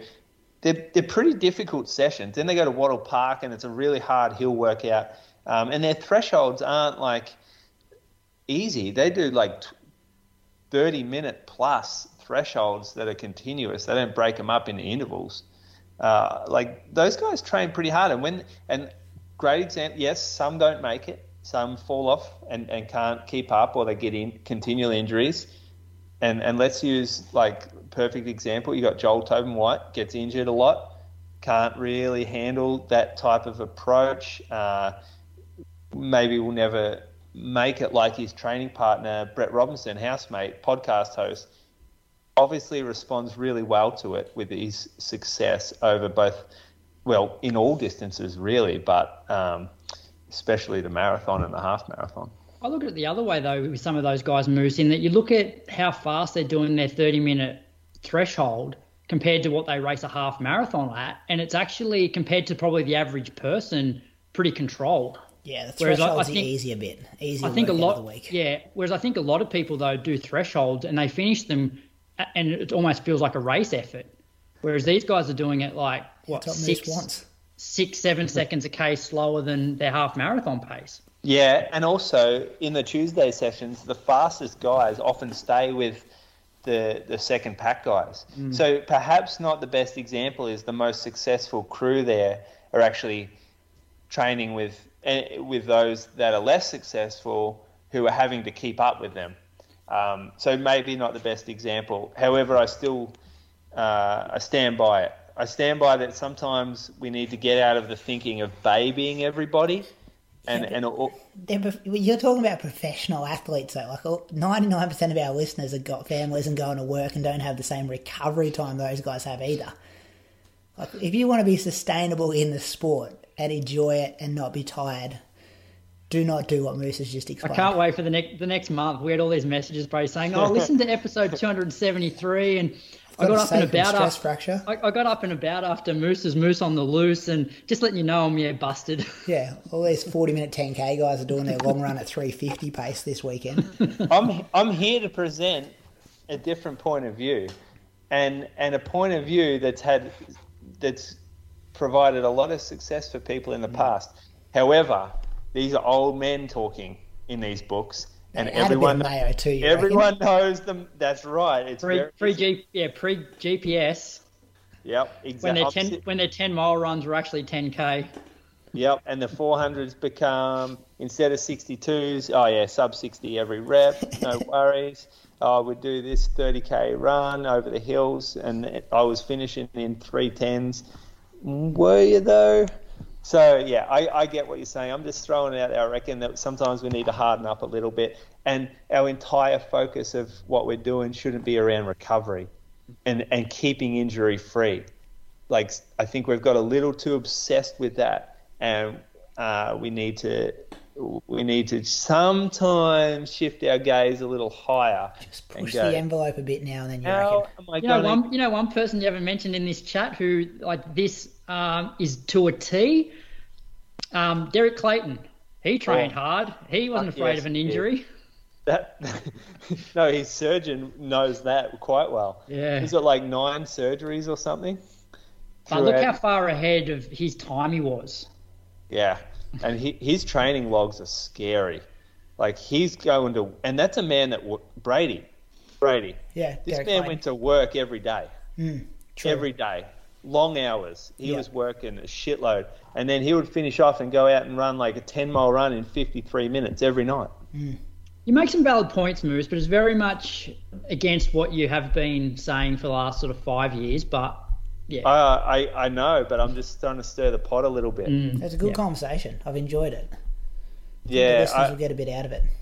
and and I like it. it. It makes me feel good to finish a long run knowing that I pushed it. But Or it- it make, can can somebody can somebody record that bit and just pl- send it back to Moose? I love pushing a long run and Put it feeling on, like I've put a worked. loop.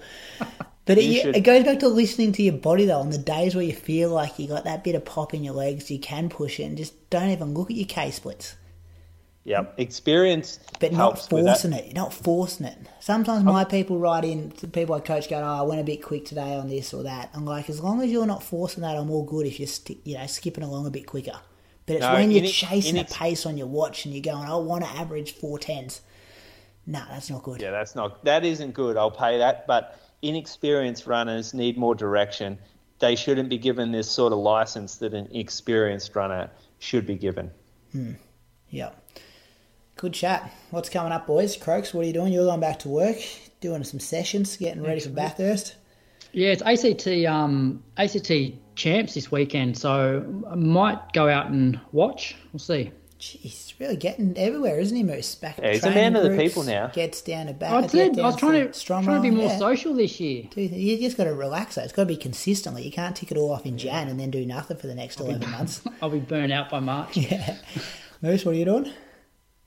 Uh, I've got country champs in Geelong this week, So I'm going down with a marquee for Thursday, well Australia Day, so one-on-one appointments. If you still a few left, if you want, and then Friday going down uh, with the marquee, going to sell spikes down at the track all Friday, all Saturday. So long day down at Landy Field. If you Bendigo people there. Moose, I've seen you advertise those one-on-one appointments for about six weeks now. You're saying there's still some available? Well, I don't, I don't believe that. I thought it would be like a bloody Elton John concert, gone in 30 minutes. I, I don't work much. I've only got four spots, and I've only there's only three people who have taken. So there's one spot left, but then there's um the, the the country champs have 900 entrants. Brady. Oh, do they? Yeah, that's good. Who's- 900. Who's, going to win the 5K? Oh no! People Jamie, love the Vic Country Champs. Jamie Cook would be going for title number 15, I reckon. I reckon Country they, champ. I reckon they're getting a lot of people, Metro people now as 40%, well. who- Oh, is it okay? Yeah, who just like we want to race? Like, oh, there's this race on, we can do it. Yeah, it's on um, Thursday night, the 5K. Oh, is it Thursday? Yeah. Yeah. So it's, it's on the January 26th evening, which is the public holiday. Traditionally, it was on the Friday night, then the 15th. Yeah, Remember, I, tr- I did it last year, the 5 and the fifteenth. No, I don't remember. Okay, gold and silver. Got to hand over that title to someone this year. Hope it is the beast, Jamie Cook. He's running well. Broke the park run record in Bendigo on um, Saturday morning. 15.30 or something, I think he ran on a pretty tough course. He's a Hall of Famer at the country champs, mate. Got a few medals, yeah. I don't know if the Bendigo boys are travelling down to um, Geelong though this year.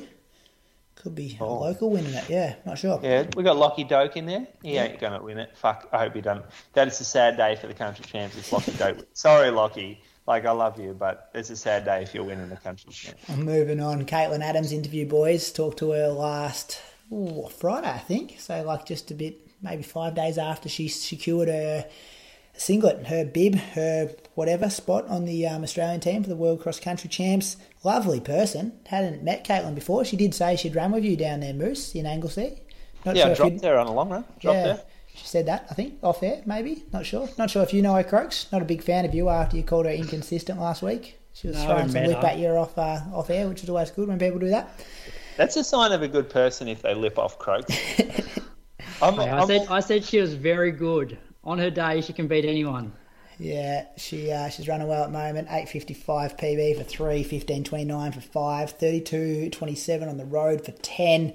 Interesting. She's in an interesting situation because she's kind of qualified for this World Cross uh, team. She qualified in 2019 as well, but the jump now to try and get to a World Champs track and field or an Olympics is um, it's it's it's within reach. It wouldn't you wouldn't be surprised if she makes that jump, but it was just kind of interesting talking to her about how she possibly goes about that and the importance of chasing points.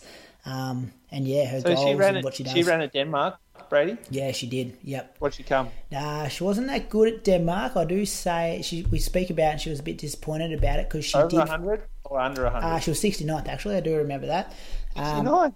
Yep, but she was the sixth Australian after coming second at the trials. Um, so we spoke about like what she's going to learn from that to to make sure she implements her. Um, yeah, I think she was. Yeah, she talks about her goals. Can't remember off the top of my head, but I think she was talking. You know, an A plus day would be top thirty. Um, but yeah, lovely person. It was great to meet her. Great to chat with her. Hopefully, uh, listeners get a bit out of this, and then if they get to Bathurst, they know a bit about her on the on the course and can give her a big cheer in the Australian kit. Let's wrap it up, boys. Do it all again next week. Have a good week. See you later. Bye bye bye.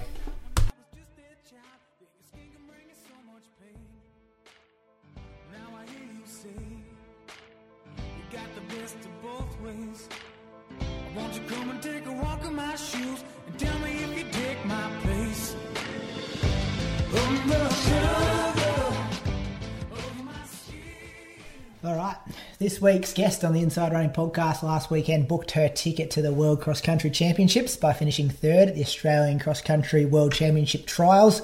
She's a winner of the Burnie 10K, the Noosa Bolt, and the Melbourne Marathon 10K on the roads. Welcome to the Inside Running podcast, Caitlin Adams. Thanks for having me, Brady. Thanks for coming on. Short notice, Caitlin. I'll let the listeners know. I think I messaged you yesterday on a Thursday, and on a Friday we're kind of having this conversation. So thanks for coming on so close after uh, the World Cross Country Trials. You must be stoked with that result last weekend. Yeah, I'm really happy with it. Um, that race has just been something that's been on my mind essentially since I made the team in 2019, and the last two years it's really ramped up. Obviously, it was postponed a couple of times because of COVID, but it's been like the major goal. And I sort of went into that race going far out. This field is incredible. Like the women that I'm running against, this will probably never happen again. It's quite amazing. But um, in my mind, I was pretty confident. Like I had that top three goal, and I just knew that I, I don't know, I probably wouldn't have told many people, but deep down I was like, I think, like, I'm so motivated. I know that I'm going to get this automatic spot. But you just never know. Like I said, the girls that are running out there are just high class and they've been to world championships, Olympics, so forth. So um, it's really been nice this week to just like reflect on actually having ticked that up, tick that off, and, and really think to myself, wow, I, I actually made that work. And I can just look forward to going to Bathurst and get my family and friends there, which would be awesome. Yeah, it's funny you say that like you didn't tell too many people about it. And I think I've heard people comment that it was a bit of a surprise that you were, I think people probably thought maybe the three through to six, you might have been a bit further, or sorry, the four through to six. But when you look at the stuff you've done over cross country, like you were second Australian at the trials in 2019, you've been to a world cross country champs before. Um, I think you were second and third at a national cross. Like, obviously, you're good at cross country, and um, you backed yourself going in there. Yeah, and I kind of liked it that way that I was a little bit more of an underdog in other people's eyes, and I, I, should be as well. Like like I said, the the women that were running have done a lot more than I have ever done, so we we have to respect that. But I just trust myself on a cross country course. I'm a bit more of a grittier sort of aerobic type athlete, and I know that I really enjoyed the Stromlo course last time. It's just really easy under the foot. You don't sort of have to worry about where your footing is. I knew that I wanted to go pretty hard from the gun or sort of control the race a bit. I find that my best results often come from when I'm a bit um, gutsier with my race plan and, and go to the front and I can sort of take whatever line I want to and push the pace and try and sort of break up the pack. Whereas some races, I mean, Zatopek obviously wasn't a, a, good result for me at all, but when I tend to sit back and, and let it play into other people's hands, I, I just get a bit lost and, and detached from the pack. So I was really happy with how I went about it. I just let, left nothing to chance. And I would have been, you know, pretty happy to do that and give it everything. And if I just missed out of the team, at least I would have been happy with the way I ran it. But I'm really stoked that it actually resulted in an automatic position. Yeah, and it looked like it just looked like such an aggressive race. Like you spent some time at the front when Rose was at the front. She was trying to, it just looked like she was trying to drop people around every single corner. And then it kind of strung out a bit and it just, you almost all held your same positions. And then I was watching the drone footage at home, like around that last bend, you could see Izzy kind of getting closer and closer to you. And I'm like, oh, this is going to be. And then they kind of cut away and we didn't see it until we actually hit the line. But you must have found another gear in that last 100, 200 metres to really lock away that. Um, that last oh that automatic spot because I think people looking at that footage might have thought that um, Izzy would come straight over the top of you in that last couple of hundred meters. Yeah, I certainly was worried about that as well. I think um, I had a lot of my friends and family at home pacing around the living room watching that footage. Um, I knew that people behind me were definitely coming, and I was trying my hardest to really ramp up that last kilometre. And you sort of have those switchback turns, and it, sort of gradually climbs the last kilometre. So it's pretty tough, um, tougher than what it looks like.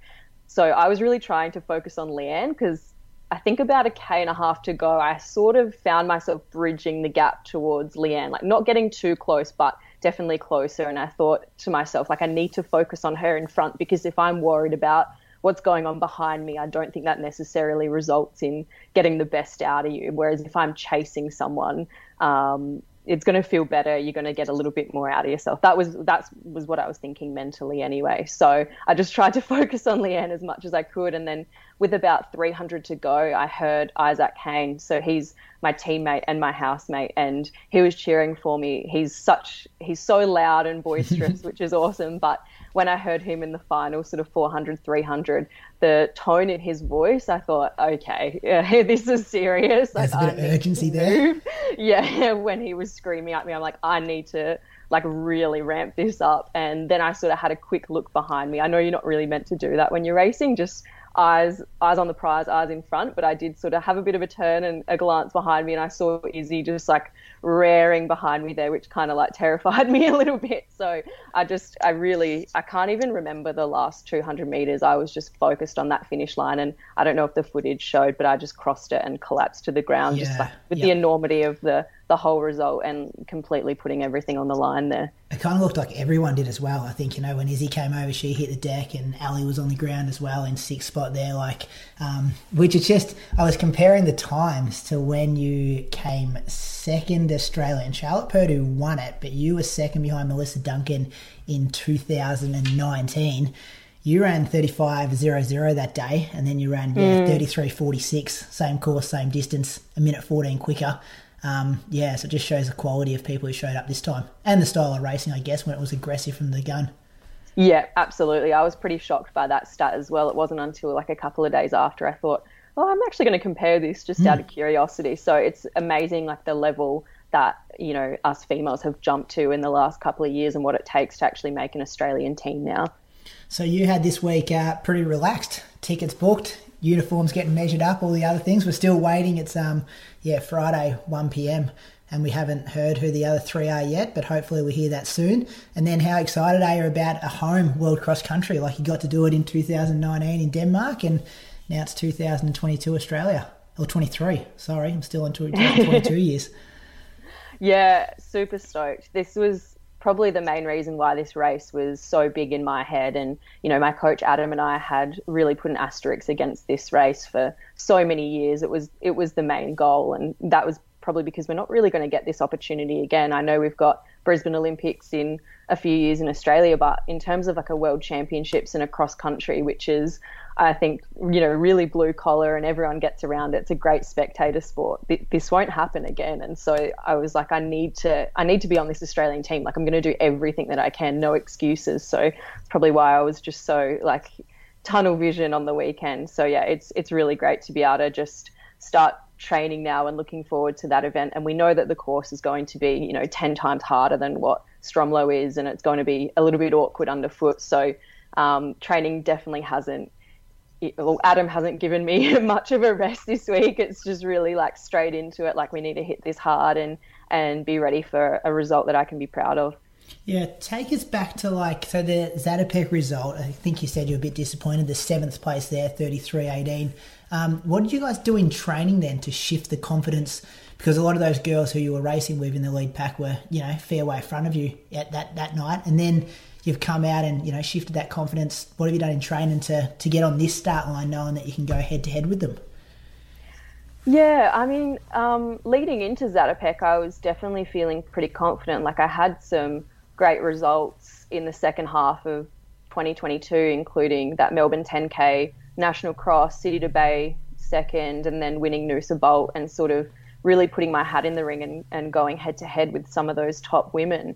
Um, so I was really confident going into Zatopek. I did unfortunately get COVID for the second time um, after Noosa, so that was that was from Noosa, and then I was a bit worried about that. But um, essentially, after I recovered, I was back into training and almost had gone to a new level. So that was really surprising. Um, so between Noosa and, and Zatopek, I had a really great training block and um, had some really good training partners out with the group, and it, things were looking pretty positive. But yeah, I'm not too sure what happened with Zatopek. I did sort of go into that week feeling a little bit off, and I didn't know if it was just nerves or me sort of putting a lot of pressure on myself, but I did feel like I was getting slightly sick going in. Like I started to, uh, my sinuses and, and throat were a, a bit sore, and I thought, I don't know, is this a COVID thing where you're more susceptible to getting sick in the first, you know, month after it? Um, so I was a bit worried about that, and then the race was going on and I just didn't feel in control. I didn't feel like I could match any moves or, or finish strong. Like I just felt sloppy, really. Um, and I don't really have an excuse for that. And unfortunately, 10K for me sort of feels a bit like a, a beast that I haven't been able to to overcome yet on the track. Um, on the road, I love it, and I just I love getting in with you know big packs of men and and just like again running any line on the road and feeling really fast. But unfortunately, 10k on the track for me has been a bit more of a, a challenge, maybe mental now because I haven't really nailed one and I find the laps a bit intimidating. So I think this year, before we go into Zatopek again, I really almost need to do like a, if it's just a state champs 10k on the track and just sort of um, the monkeys on my back a bit, just get that off and, and go in with a bit more confidence. So after that race, I just knew it wasn't a reflection of what ha- like how training had been going and how I felt like I'd gone to a new level. So it was pretty easy to just like be disappointed, but forget about it in a way because I didn't want it to impact my um, confidence for Worlds. I was sort of thinking, I know I'm a different athlete. That was just a, an outlier of a race. So I need to just like forget about it. Um, and then I actually had some really good sessions. I've been training with Jess a fair bit, um, and we've been doing a lot of, you know, long fartleks together, ranging between sort of eight to 10 Ks. And then um, we have a bit of a staple session along the North Adelaide streets, which is um, this rolling a lot of rolling hills sort of course, and Adam um, gets us to do like a threshold or some sort of fartlek tempo, um, about 10 Ks of work there. And I'd had some really good sessions. So I knew that I was pretty confident on the roads and, um, sorry, over hills, and especially if the hills were a little bit spicy or had a bit of a pinch, I was feeling really strong and maintaining my pace there. So there had just been some really long sessions leading into the World Cross Trials that I was really happy with, and and again, like sort of training had gone to a, another level. So um, I was pretty happy to forget Zatopek and just back myself in from the training that I'd done in the four weeks between the two races. Yeah, well, that shows the maturity though, because like you're right, everything around it um, was amazing. Like the, especially the Melbourne 10K. I remember I think we had Matt Clark at our live show after the Melbourne Marathon that day and kind of bringing you up as an example because you beat some pretty handy athletes that day as well. And that's not a fast course. And it was a, mm. it was a mm. 32.27, um, nearly a minute quicker than what you've run on the track. And I remember, yeah, saying to him, I'm like, this is, yeah, someone, someone to obviously watch here. Um, and let's just, yeah, we'll blame the sickness, I reckon, on Zatopek and then not worry about that. yeah. Croaks and I did have a discussion about this this morning because he called you inconsistent last week on the show, whereas I just think you've had a few outliers here and there. And I did hear that, and yeah. I thought my mission is to. Um, I thought it was harsh. To prevent that. harsh. I'm like, look at all the other results she's had. But Croak's a bit of an angry old man that lives up in Canberra, so we've got to. And recency bias. It's, it's unfortunate that that was one of my latest results. So hopefully we'll just keep moving past yeah, that. Don't worry about that. Do some long track workouts next before next Zatopek, maybe some 20 lappers or something like that. I'm sure Adam, he's the smartest, one of the smartest coaches getting around. I'm sure he'll have something um, sorted so that doesn't happen again over the track 10k. But, um, Definitely. Um, yeah, he'll, he'll have some prep stuff there as well. But the training, like, what give me some like details? You kind of touched on the tempos and the fartleks and stuff over hills, but what does it look like? A kind of, I think you did a workout this morning. Like, so you guys a Tuesday, Friday workout group with a long run Sunday? what's a Monday through to Sunday look like? Yeah, so um, over COVID, we previous to that, sort of, you know, um, previous to 2020, we were a three session a week group um, with a long run. So you Tuesday, Thursday, Saturday. But then we sort of adjusted it because, you know, with COVID, you weren't certain on any races or what was going to happen. So we sort of pulled it back just to minimize sort of injury risk and, and overtraining. Um, and we sort of realized that people were actually responding really well to the two sessions. And we were able to increase the, I guess, the mileage within those two sessions rather than it being sort of three small, um, I guess, six to eight kilometre in total of work, we could increase it to sort of that 10, if not more, um, kilometre, yeah, work in that session. So from that point, we've been, yeah, we have our main training sessions on a Tuesday night and a Friday morning. And if you have school or work or whatever it is, um, my partner Lockie is also one of the coaches at Team Tempo um, so he coaches a bunch of athletes that that help me out in training, and um, they will go out on a Thursday night as well. Um, and then we'll have our long run on the Sunday, which we'll do with the group. So if I go from Monday, I usually do about a 60 minute run in the morning and 30 minutes in the afternoon. Um, and then gym if I make it down down to gym because it can be pretty hard with school. The school that I work at is in the opposite direction, so yeah, I try to get some some gym in on the Monday,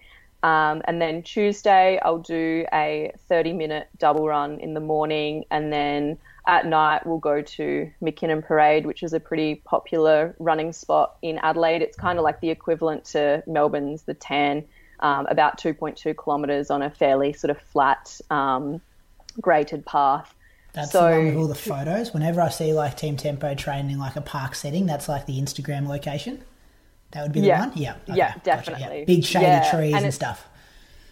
Yeah, yep. yeah. It's an awesome location and it's pretty central and also recently they've added a grass track um, on one of the infields there, so it's it's pretty awesome. Like depending on our middle distances or uh, middle distance athletes up to sort of marathon, you can you can do lots of different training sessions there, and everyone's in the one location. So um, yeah, Tuesday nights will be sort of your typical like eight by a K or long reps mixed with short reps. Um, I really love the eight by a K session. That's probably like a, a favorite of mine, or mile reps, whatever it may be. Off um, sixty or ninety Wednesday, seconds. What do you do for recovery off the case? Um, it does vary. Uh, Adam does like a sort of fartlecky type session with kilometers. So for example, every second kilometer rep might be like a 400 off, 400 yep. um, on sort of style. Yep. Or if it's just flat out K reps, it might be like 90 seconds recovery. And often we all hate it, but often he gets us to jog back to the start. So it feels like a bit of a um, continuous effort because you no sooner sort of finish the kilometer rep and then you're jogging for about 200 meters to get back to the starting point, um, and go again. So I usually like to do those um, between sort of 305 to 315, depending on if he wants them to be more threshold or sort of push it a bit. So lately I've found that they've been, um, I've been really loving them and sort of going sort of 310 average or quicker, which has been good. Yeah, um, so like in between for the listeners, like in between a 5k and 10k kind of effort in the middle there, like if you were to race a yeah. 7k kind of intensity. Yeah, yeah, yeah, yeah. Um, and then yeah, we might do some like 200 reps or 400 reps or something after. Um, so Wednesday will be just a 90 minute run, um, midweek long run, and usually that's when I put you guys in my ears. oh, yeah, and is that, that morning or afternoon? Um, well, when I'm working, it'll be in the afternoon, and we usually go as a household. So, like I said, I live with um, Isaac and my partner Lockie Scott. Um, so yeah, we like to get out together and just do like an easy sort of recovery run because we're usually all pretty sore from the session yeah, and, and yeah. Uh, yeah. But in the holidays, it's been good getting out and getting that done in the morning. Yeah, and you're pretty chilled out with pace on that one off the back of the workout, or you you get moving a bit. Pretty chilled out with pace. Like we'll usually start pretty slow, like co- closer to your sort of five minute um, per K, and then we'll move it down to like 430s. But yeah, it, especially when we're working and having like a harder sort of session the night before, um, like the Tuesday night, like I said, it'll probably be eight to 10 kilometers of work. Um, yeah, we, we just take it pretty cruisy rather than um, pull up sore for the end of the week. Yeah, yeah, I love that. Thursday?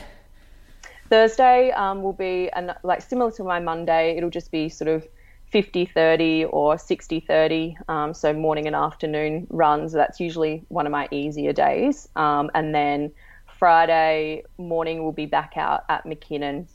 We've actually had a track upgrade in Adelaide, so maybe that was another reason for Zatopek as well. I didn't actually, I got on the track once between June and the Zatopek race because it's been relayed. So we are now implementing more track work. Like every second Tuesday, we're getting out on the track. Um, but yeah, because we've been focusing on Zatopek and World Cross, I've just been doing like really um, high mileage based sessions. So yeah, Friday morning will be uh, those sessions, like the long sort of fartleks around Mackinnon Parade or um, on those sort of rolling hills in North Adelaide. I reckon there's something in that for sure. Like where where I live, we've only got a grass track, and I think it's like you can put the spikes on the grass track, but it just doesn't give you the same stimulus as the synthetic track. And I think then you get to the the all weather ones, and it's just the calves and everything. Just feel it just feels harder and tighter, and um, especially when you're using the super shoes on the other days of the week. Uh, yeah, I think you almost need to practice on the synthetic tracks before you're racing on them a bit more these days. Definitely, definitely. And it's like I said, for me, it's that mental, just like ticking off laps as well. Mm. Like I can go out around like a, a, loop, 2K loop, and it's fine. But when you get on the track, you, you really need to sort of focus on the pace because you slow down a little bit and suddenly that's, you know, four seconds or yeah. whatever it may be. Yeah. Yeah. Yeah. Um, yeah. So Friday, we'll do that. This morning I had a pretty big session, so I did about 11 and a half Ks of work. So as I said, no rest. Um, Adam sort of got me to do like a 5K uh, tempo threshold with Max Stevens. He jumped in with me for that. And then I did three by a K um, between about 311 and 313 pace. And then four by 400. Um, and the Ks and the 400s were on the grass track, and the 400s were about 71 to 73. So nothing too spectacular. Still sort of feeling the race a little bit in the legs, but I was pretty happy to get that done. It was a lot of volume. Yeah. Um, and then I'll do a double run this afternoon, so another 30 minutes. Um, Saturdays usually are easy rest day, so depending on how I feel from the week, I'll do about 30 minutes to sort of an hour, um, and then have the afternoon off and then Sunday is our long run. So we'll meet as a group. Um, usually in summer, we're sort of pretty consistently doing a city loop because it's nice and flat and most people are racing. But in the winter, we like to get out to Kuitpo Forest or Belair. So um, some of the hilly sort of areas in and around Adelaide and really nice underfoot, sort of almost looks like that sort of Flagstaff sort of mm. um, feel with the big pine trees and that sort of thing. So yeah, uh, this sorry, 2022, I started doing two hour long runs. So as long as I'm feeling good, I'll try and get the two hours out. If not, I'll do about 140 to 145. Yeah, and is there intention around the pace on the Sunday? Like, you know, with the Wednesday kind of coming off the workout, just get 90 minutes in the legs, or like do you guys skip along a bit more on the Sunday? Yeah, we tend to push it a little bit more. That just sort of happens naturally. Like Adam doesn't specify um, any sort of pacing or anything, but we it, it, probably is always averaging quicker than 420s. Um, sometimes we do have a bit of a scheduled sort of pickup or tempo at the end of a long run. Um, haven't had that for a while, but yeah, naturally we will sort of um, get moving a little bit. Yeah, and this Tuesday just gone off the back of the Sunday race. Did you still work out, or was that just still recovery time? Um, I was still a bit sore, so I just did a 60 minute progressive run. So um, Jess came along with that one um, for me, and we just sort of got down to about 340s, 350s, nothing, nothing too crazy. I was, I was pretty sore. It was only two days after the, yeah, uh, yeah. after the race, so yeah, I was pretty happy to just roll the legs out. Which would explain why today was a bit bigger, like a yeah, yeah, yeah, a bit of extra time to recover off the race, and then load up the Friday. It's a big week. That must be what 150, 160 um, k's it works out to be I don't know why, but I, it's more like 130 to 135. Maybe it's a chill jogging. That's probably a good thing. Yeah. Yeah, I am definitely more of a chill jogger, especially if it's morning and it's you know 6 a.m. before work. I'm I'm not pushing the pace at all. So yeah. like we said, that Wednesday run, if I'm, if we're feeling sore and we're off the back of the work back of work, it's it's not really worried too much about the pace. It's just getting it done. So yeah, I probably have. I've been pretty consistent with my weeks the last sort of you know couple months it has been up in that 135 mark pretty consistently but i would like to in the future bump that up because i haven't had any major injuries and i'm sort of thinking well why not? Let's let's get some high mileage going. And i seem to respond really well to more aerobic work. Yeah. And the doubles you take pretty easy as well. Like that's half an hour at close to five minute and four minute pace. Yeah. So yeah. probably about six and a half k's yeah. all the time. Yeah. Yeah yeah, that's good. That's smart and sustainable as well. It sounds like you could just string a year, two years, three years of that together with, um, mm. um, as you said, like avoiding injury. Um, let's go back to 2019 Denmark. So you qualified for the World Cross Country Champs by coming second, Australian, but then you were sixth in 69th position at the yep. World Champs. Um, hilly course. It looked it looked amazing actually, spectacle wise on the uh, coverage, but it was pretty tough, wasn't it? Yeah, again, that's probably up there with one of my um, more poor results. Unfortunately, you don't want to do that when you are sort of repping the green and gold and and everyone's watching you and getting around you. So that was a bit of a shame, but I think it was just it was sort of a major breakthrough for me. Like I wasn't a good junior by any means. Like I was running the under 23k at Zatopek and, and finishing second to last um, every single year and just sort of loving running, just loving being involved and participating, but certainly not on anyone's radar. And then um, between sort of 2017 and 2018, the consistent years just paid off and, and I made a bit of a, a jump and a leap in terms of my personal bests and and maybe getting on people's radars a little bit more in terms of um, being able to sort of challenge some positions in national races. And so that 2019 trial was just sort of out of the blue, like I wasn't expecting it. I knew I was going in fit and ready, but really wasn't expecting the second position and the automatic spot. And I think probably that um, that world champs over in Denmark was just a result of everything being a bit overwhelming, and the course was just the hardest thing ever. Mm. Um, it was muddy. It was you know, we were running through uh, pools of water. Then you were running up the side of a of a building, yeah. and yeah, it, it was sand, it was really it? tough. Sand patches. There was sand, yeah. So I mean, I thought that we prepared pretty well for it, but you know, obviously something went went wrong there. So definitely going to rectify that this time around. Yeah. So what about the not so much the running preparation, but the mental preparation? Like, what do you take from Denmark that you can implement for Bathurst? Like, because the pressure is going to be way higher. Yeah, like you're gonna have. I'm sure you got you know bus loads. Do you drive from Adelaide or you fly? I'm not sure how what's the easiest way from there, but I'm sure there's going to be a stack of friends and family on the sidelines this time compared to Denmark, and the expectations go up another level because it's the second time around. So like, what things do you look at and go, I need to I need to modify that from last time, or think about this differently? Yeah, so I think um, back in 2019, I probably went out a little bit too hard. Um, I think this time around, I'm really going to pace myself in the beginning, knowing that the course is going to be quite tough. Um, and work with the other Aussie girls as well. I think it will be good to just, you know, have some familiar um, athletes around and, and work together and then try and hit that last 5Ks pretty hard and just sort of build through the race rather than try and go like a bullet a gate from the start and then tend to blow up. So I, I do want to take it a bit more conservatively and then come home really strong because, you know, in that race in Denmark, people were – coming home really strong and getting, you know, gaining 20 positions. It's pretty easy to do that because everyone was feeling it late. So I think that'll be a, a strategy that I'll take into um, to Bathurst. Have you had a look at the course at all? Like I've just seen the images and the um, the little map they've got going with the, the boomerang and the Bondi Beach section, and I think there's a crocodile section there as well. Like, have you had any intel yet about what the footing is going to look like, or where the hills are, or the elevation gain, or anything like that? No, I haven't seen anything yet. Um, like I've just seen the photos, so I'm sure once we know more about the course, Adam will have a pretty pretty clear plan on what our tactics will be. But yeah, we're certainly going to be getting out onto some uh, cross country loops in Adelaide and and getting the spikes on and just doing as much prep as we can. Did you want to race um, the trials there? Like I thought it was a missed opportunity given just how hard world cross country courses are. Like to get one run on it before the actual race, I think would have been a valuable experience. Yeah, definitely. I mean, I do really like the Stromlo course because I have done quite well on it in the past. But um, in terms of preparation, I know why they. I understand why they didn't hold it at Bathurst in terms of mm. the cost and the logistics yeah. and getting there. But it would have been awesome to to do it and just to know what we're in for and and what sort of parts of the course we need to focus on, just like a bit of a dress rehearsal. So yeah, it, it's a shame that we didn't get to do that for the trial. Yeah, I'm sure the documentation you get given though will be much better than the other countries.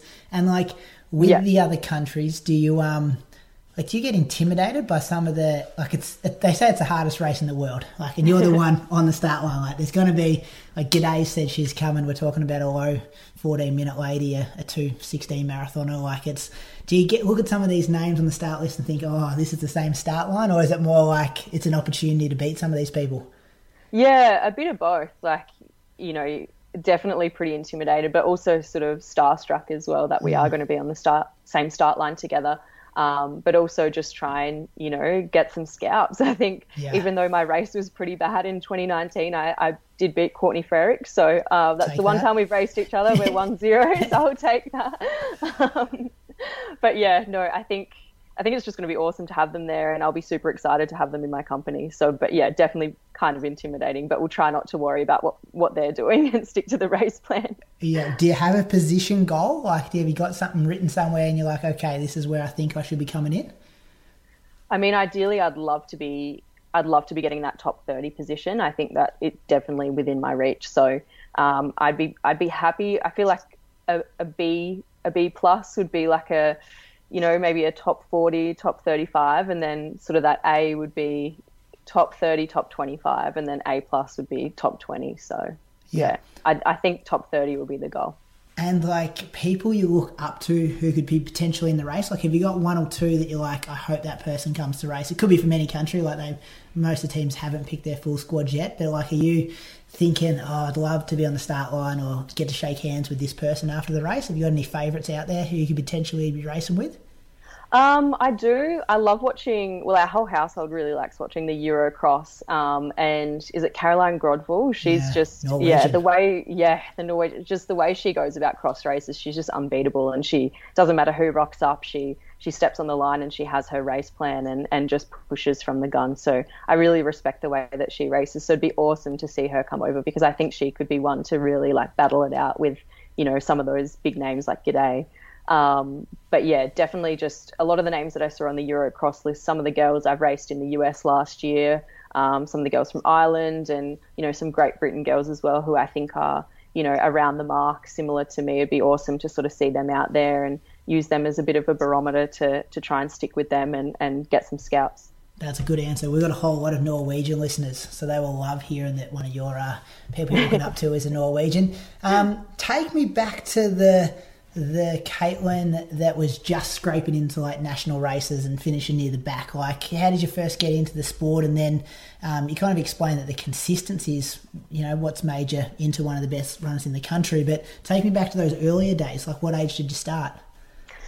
Um, so I'm from the country about two hours away from Adelaide on the Yorke Peninsula. So my family still lives there and I guess there's not much to do there apart from participate in sports. So I was always really big on my netball, tennis, basketball. But through high school, even primary school, I did the long distance events at sports days and sort of realised that this was something that you know came quite naturally to me. And then um, at the start of high school, I was invited to compete in an inter-school competition in Adelaide, and then from that, Athletics South Australia invited um, a couple of the first and second place getters to then go to this um, workshop or like weekend camp in Adelaide and, and meet some high profile sort of coaches and you know dietitians, goal setting gurus, all of that sort of thing, just to try and sort of get you into the sport and, and progress you. And, and that's where I actually met Adam Didyk. So it was after, um, you know, year eight, a race that I did at Interschool, met him and sort of just decided like I don't have a coach. I, I might as well see what we can do here and get a bit of a correspondence plan going. So he coached me all through high school, and I stayed in the country until year 12, and then um, moved down to Adelaide in 2016, um, and was pretty fortunate to move in with Jess Stenson and her partner Dylan. So they had a house in North Adelaide, and um, I came on board as, I guess, the little child it yeah. felt like housemate, but yeah, housemate, and that was when um, Jess was preparing for the 2016 Rio Olympics. So it was awesome to see how she went about things and do some runs with her, and I really learned a lot from that experience. And I had had some success in high school, like I did manage to make the um, school's cross country team that went to Israel in 2014. So that was another one of those races where I probably wasn't meant to make it and I did and that was a really cool experience. Mum and dad came over and watched and so yeah, I, I knew that I wanted a future in, in running and I didn't really know what that looked like. I, I didn't think I was going to really get anywhere super competitive, but I just really enjoyed um, the solitude of training and, and, you know, training at home on the footy ovals and riding my bike to different training locations and, and getting it done. I really enjoyed the feeling of pushing myself and then that sort of translated into some better results. And then once I moved to Adelaide and was able to train with Team Tempo consistently and see the group all the time, um, I lifted to that next level because you know training, having training partners for the mm-hmm. first time was awesome. Having someone pushing me, um, so that was great. And then yeah, just sort of the years just kept stacking on, and and that consistency and the performances kept coming. Was it um, hard to move away from a country town? Like it's a different. Adelaide's not huge. Well, people often say that Adelaide is a big country town, but like, was it um yeah hard to move away from your family and stuff? Um, yes and no. I I guess going through high school, I always knew that I was going to move to Adelaide straight away for university and yeah. for running. So I was pretty excited, and also moving in with Jess and Dylan was just awesome. I didn't have to worry about you know, living in any crazy rentals or having crazy housemates. It was people that were doing the same thing as me and, and were equally as obsessed with running as me. So, and getting the most out of themselves. So, yeah, I, I think it was more sort of happiness. But yeah, it was, it was, the first year was hard and it was a lot of figuring out. And I was only 18, sort of living by myself for the first time. But a lot of my friends were doing the same thing. So I didn't feel alone. Yeah, yeah. What an opportunity! Like to be in the right place at the right time, I suppose, for the with the room up for grabs and you slot yourself in and she's going to the Olympics and then then they called you Jess Stenson for like the first 20 minutes of the race coverage on the weekend. So um, it must be strange now though when you're toeing the line with her as a genuine competitor like trying to make the same teams together. Yeah yeah. No it's it's awesome. Like I think Jess and I have had similar upbringings and, and history in the sport, and we're both from the country, and so we sort of yeah gravitate toward towards each other, and we're both run in a similar way in that we're super driven and competitive, but we need like a, a good support system around us. Like when I'm running well, it's because I'm running happy and I've got good training partners and my friends out at Team Tempo and and you know uh, my housemates around me, and I'm really just loving life. And I know that sounds really cheesy, but that sort of results in good performances for me. And I know the same with Jess. She really thrives quite a lot from having a, a strong community around her and her family and, and friends and that sort of thing. So we, we do lean on each other a bit, and we really enjoy catching up for runs on you know our Wednesday long run or Thursday runs and that sort of thing. And um, we're similar in terms of we both sort of love those sort of long reps or longer sessions and and I just like I learn so much from her and I want her every success and I think she's exactly the same with me we just there's no comp- competition there it's all just um, enjoyment and we just want the best for each other in, in sport so it's awesome to have her mm. as that leader and, and showing the way for the rest of us yeah well put um, the culture in the team. It's like every, it's almost every year someone just pops their head up and goes, okay, this person's now pushing for, for national spots. Like we saw it a bit with Isaac when he won a couple of the bigger road races. We've seen it with you, Maddie Clark. Jess has been doing it for years. Um, what do you put it down to? Like, is it that, because it seems like a, from an outsider looking in, it seems like a very friendly, um, we're all in this together. There's no egos. Like we all just get the job done and then put the put the races on the board? Like, have I kind of got that right? Seems like you guys just gel very well and just do your own thing over there and keep your heads down and train hard. Yeah, absolutely. You've nailed it there. Um, you know, Adam is really great with our planning and sort of race schedules and um, programs and that sort of thing. So he's behind the scenes just making sure that we're hitting the right races and doing everything that we can to sort of put our best foot forward to get into a team or, or get the result that we want. But really it comes down to also the, the other people that we have at Team Tempo. Like you said, there's no egos. Um, everyone's friends. Like we often have people come around to our house to play board games or, you know, do a bit of a run club on a Monday afternoon. We meet up and it's it's really fantastic. Like it's not so much the people that you see on the social media all the time, like the big names like Isaac and Clarky and and Jess. It's it's everyone else that comes together. You know, we have some footy umpires that I train with, and we have um, just people from all walks of life who are who are working and doing similar things. But then we all come together and we try and achieve sort of different goals, but we really work together. And it's there's no better feeling than everyone sort of crushing a session, and it, it just feels so good. And we're all really close friends, so yeah, it's it's a really like supportive environment where people have a laugh. We're a little bit silly, but we're also all really focused and driven, and we know what we need to do to succeed. Yeah, and like you kind of explained in your weekly recap, like Tuesday you might have someone jumping in, but then Friday you've got different people jumping in. Like it's is that pretty constant that it's different people every workout, depending on what suits people. Yeah, yeah, exactly. So Adam and Lockie will work pretty closely together to make sure that their athletes are doing similar things, and and they'll sort of modify sessions if um, you know some of Lockie that Lockie's athletes can work with me, or um, you know I might have Jess jump in to help me, or I'll jump in to help her. Like we've always got a training partner, which is great. And often some of the boys that are just ahead of me in sessions, like it really gives me a bit of a, um, a dangling carrot to try and catch them. And some of my best sessions have come from, you know, really just sticking on the back of them. And, and then you get a bit excited and, yeah, it's great. Like I really enjoy the people out there, and there's always someone to run with and to help push you. Yeah. And let's talk about Caitlin outside of running. So there'll be a lot of people, hopefully we're kind of doing episodes like this. So the people watching you, I think SBS are going to be broadcasting the, the race live, but hopefully a lot of listeners are there on course as well. So it's good to know what you do outside of your PBs and your race results. So first year school teacher, just knocked that over. Is that right?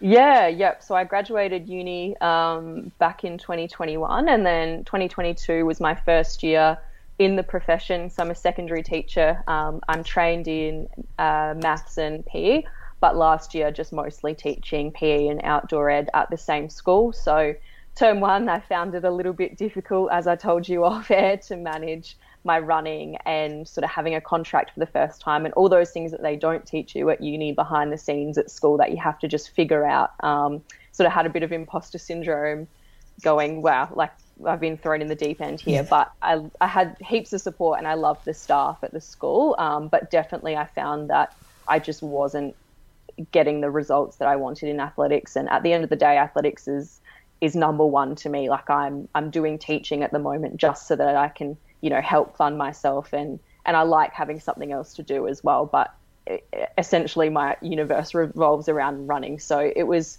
kind of disappointing to not get the most out of myself at the you know the first half of last year because I found teaching a bit stressful and I was I was a little bit tired and it was athletic season and I was always traveling. So um, that was tough but then we went overseas. So myself um, Adam Goddard Clarkey Isaac and Max Stevens um, we went to the US for six weeks. We did a couple of races over there and a training camp in Albuquerque. So that was good just to sort of reset and have my first experience at altitude. And then um, when I came back from that trip I I sort of learnt my mistakes from taking on too much work and just sort of did some relief work to start with and then picked up some small contracts here and there at the same school, but enough to just manage things and really like accent um, will sort of help my running rather than be a hindrance. So yeah. yeah. I think I've figured out that like work running life balance now, which is good. That's good. And what about like other hobbies other than running? Got time for anything else between running and teaching? well, at the moment I do because I'm on holidays. Yeah, it's a good time of the year for school teachers. Yeah, it is. It is, especially with World Cross trials and some yeah. big races. um, uh, I guess just the reg like we've been pretty obsessed with board games lately. Um, we have some awesome beaches in Adelaide, so I love sort of going out, grabbing brunch, and heading to the beaches. Um, heading home when I can too. I probably don't get home as much as I should, but that's always fun. And then yeah, I like reading, and I mean it's pretty busy in our household with the personalities that we have here. So uh, we, we get up to a lot of mischief and, and a lot of like debriefs, talking, you know, going through every aspect of running. So it can be quite intense. Tell me more about the board games. My kids are too young for board games, but like, are you pulling out like the old like Guess Who and Trouble and Monopoly stuff like that, or like what gets a good run at your household? Um, lately, we've been pretty obsessed with exploding kittens and Secret Hitler, so they sound a bit intense. But yeah, um, never heard them. Uh, yeah, so uh, Secret Hitler is one of those games where you've got sort of people on the liberal team, and then you've got two fascists, and you don't know who's on your team, and you have to sort of figure out who's on your team without one of those teams winning if that makes sense. Okay. So it's it's a good like bluffing game. That's how I can describe it. Like it's it's really funny because um, with the different personalities, Isaac's very good at it, but like you can sort of figure out people's strategies and how they bluff and that sort of thing. So that's fun. I'd recommend anyone get that game. okay. And books you've been reading? What's been the last couple of books on the hit list? Um, I loved Where the Crawdads Sing. That was made into a movie recently. That's that was a, a great that's book. A very um, good book. Movie, yeah. movie not so good though. You seen the movie? Yeah, I well, so Lockie really enjoyed the movie, but he didn't read the book. Whereas I was disappointed because I'd yeah. read the book and it didn't sort of live up to my expectations. I'm with you on that one. Yeah. Yeah. Yeah. yeah. So and have been reading a lot of like Colleen Hoover recently, like Verity. Um, that sort of thriller was quite interesting. Um, but I sort of go through phases. I wouldn't mind reading some more sort of running biographies. Again, I, I think I go through a lot of those and then I just get all this information about um, runners and past athletes, and then I just want to go through and read some different books. yeah, yeah. yeah. I, find it the same. Like you're reading to relax, or like reading to like gain knowledge or motivation or inspiration from like running stuff. So. Yeah, sometimes it's a bit too hard to read running stuff if you just want to pick something up and, yeah. and relax and be reading a murder mystery or something like that. Yeah, Jess has some. Jess has a really good like running book library, and she's recommended some books lately um, for me. So I might have to get back onto that. And yeah, yeah I think just today she put on like the uh, Lauren Fleshman one. I think she just said yeah. that was yeah really good. So that'd be something to look out for. Yeah, definitely on the list. Uh, Caitlin, what else in 2023? We did a show at the end of the year. I'm not sure if you listened to it, but we all have to pick a couple of athletes each, as, it, as, did, if, yeah. as if they're stock picks. And um, you were mine. I hadn't spoken to you, so I'd have no idea what's coming up. But I hope there's. I'm already already paying fantastic dividends from the World Cross Country Trials through the moon, Brady. Yeah, that's exactly right. But what's going to come up the throughout 2023 race wise? Well, I, I, hope I can do you proud this year. Um, it's not about me, Caitlin, but I will make it about me if I it's was good. on Moose's list last year, so I think the first Oh, half was it was probably like, oh, I don't know about this pick, but maybe the second half I probably just got over the line. um, but yeah, this this year is going to be um, pretty fun. Actually, I I have a, a lot of you know big goals and pressure on myself, but at the end of the day, I just like to have fun and, and see what I can do and how far I can get in terms of teams, PBs, that sort of thing. So um, we're going to do World Cross, and then after that, we'll do the 3K at the Melbourne Track Classic. I think there's some big names coming over for that. So it's unfortunate that it's so close to World Cross, but it, it is it, it is a race that's really important, gold level meet. So we're going to hit that pretty hard too. Um, we'll do the the track season, focusing on some 5Ks, and then um, Lockie and I will be heading over to Europe in June. So um, he's taken some leave off of school. He's a teacher as well. Um, so we'll be over there for about two to three months, and we're planning on turning it into a bit of a running um, and traveling trip. So we'll be hitting some of the races over in Europe and just like, you know, living the life of pro athletes in terms of just training and focusing everything on running. So hopefully all goes well in the track season and I can go over to Europe and, you know, get as close as I can to a qualifier. Things are pretty fast now. They keep dropping the 5K qualifiers, but I'm hoping to just sort of see how fast I can get and see if that sort of nudges me towards like some sort of selection. So that's that's the big goal. But yeah, we'll see how it goes. Yeah, because the 5K remind me is it 1508, 1510? It was 1510. Now for world champs, I think it's 1457. Um, Yeah, okay. And then for for the Olympics, it's 1453 or something like that. So getting it quicker. Yeah. So, but points are going to be ever so important. Hence the reason for the um yeah the Melbourne track 3K. Yeah, definitely. So I think, you know, with the five, you want to be targeting Melbourne track and also Sydney with the national 3K champs and then um, national 5K. That'll be sort of the big three in Australia. And then depending on how I'm going after the track season and what, what potential I've sort of shown, we'll, we might head over to the US quickly for a race, but ev the main trip will be Europe. Yeah. and then where does Oceania champs fit in them? Like, will you be will you miss them being away? I don't know dates on that yet. Well, I wasn't too sure like when they were. I tried to sort of look up what was going on with that, but I assume they'll be in June again. I Yeah. probably will miss them, which will be a bit of a shame because, you know, the points are so big, but I guess if we need to make it work, we'll try and make it work. So, yeah, I just hadn't really got much information about that. So, Which does make it hard for people in your situation, like trying to when the times are like realistically, Jess Hull might be the only person that hits that 5k time. yeah. and it's it's all about well trying to find as many points as possible. So having those dates early for you guys to plan your years around is um ever so important. Yeah, definitely. And then just like the selection criteria and those sorts of things. But Yeah. yeah, you're right. It's really, it's going to be with the Olympics and with World Champs in Budapest this year. It'll just be a, a race to, to the end of the um, qualifying period. Like you really, you'll have an idea, but depending on your ranking, you won't really know until it closes. So that's where, you know, people, you know, potentially could get burnt out by just racing so much and trying to chase points. So yeah, well, hopefully we'll do it the smart way and sort of plan some some big races to hit and then see how that goes. Especially you guys, like you're hitting 10k's in December, and then World Cross Trials in Jan and World Cross Champs in Feb. Like you're up for a very long time if you're talking about going through to the end of the qualification period.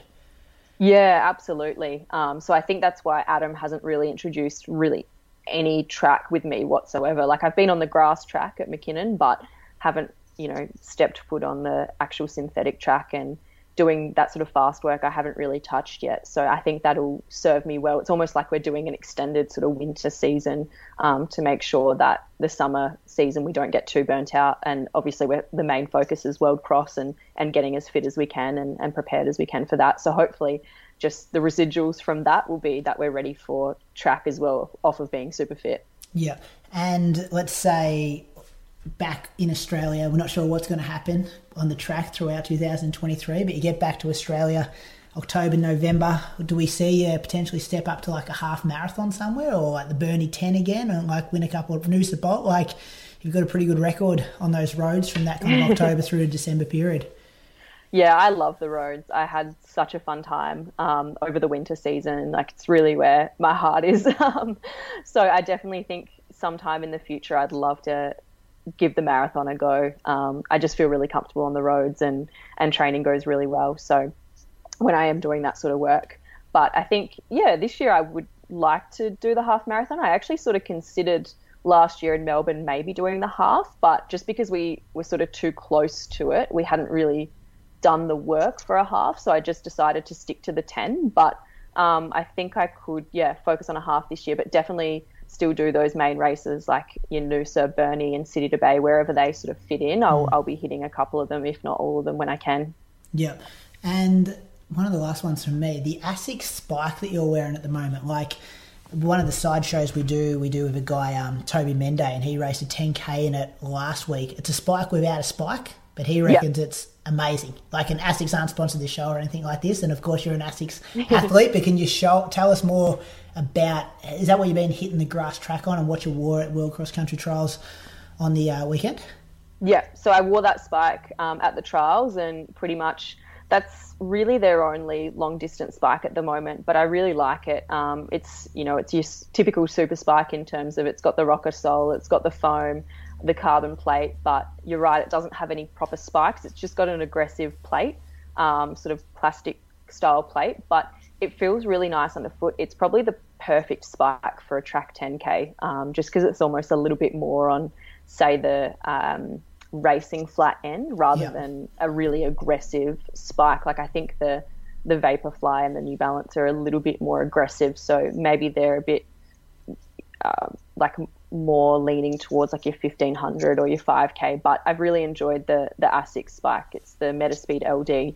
Um, what I wore at the trials. It feels really good with socks on, socks off. Yeah, everyone in our group has been, even who the people who aren't with ASICS um, have been opting to wear that spike. It's been really popular.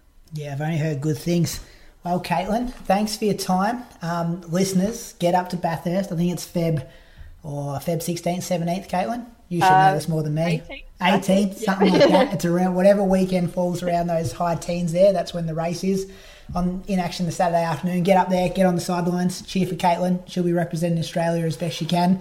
See her in person, and um, yeah, massive good luck for the next I suppose it's only what four weeks tomorrow um, preparation yep. time. So yeah, it's going to come around pretty quick, and then yeah, all the best with the race edu- uh, execution. And we've actually got passes to be in the media zone at the end. We've got like all these official stuff, so we're, we're very happy at Inside Running. So we'll see you see you. As uh, you guys should. That's all. Yeah, I don't know if we should, but we've, we've oh. jumped we jumped through some hoops and filled in some forms, so we're going to be there at the finish line. So looking forward to just seeing you in a uh, official capacity in the media mix zone at the end there.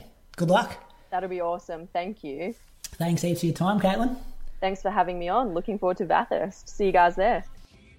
Built for speed, made to last the distance. In 2023, the Mizuno Wave Rebellion Pro wants to push you forward to the future. Available now at mizuno.com.au and selected running specialty retailers.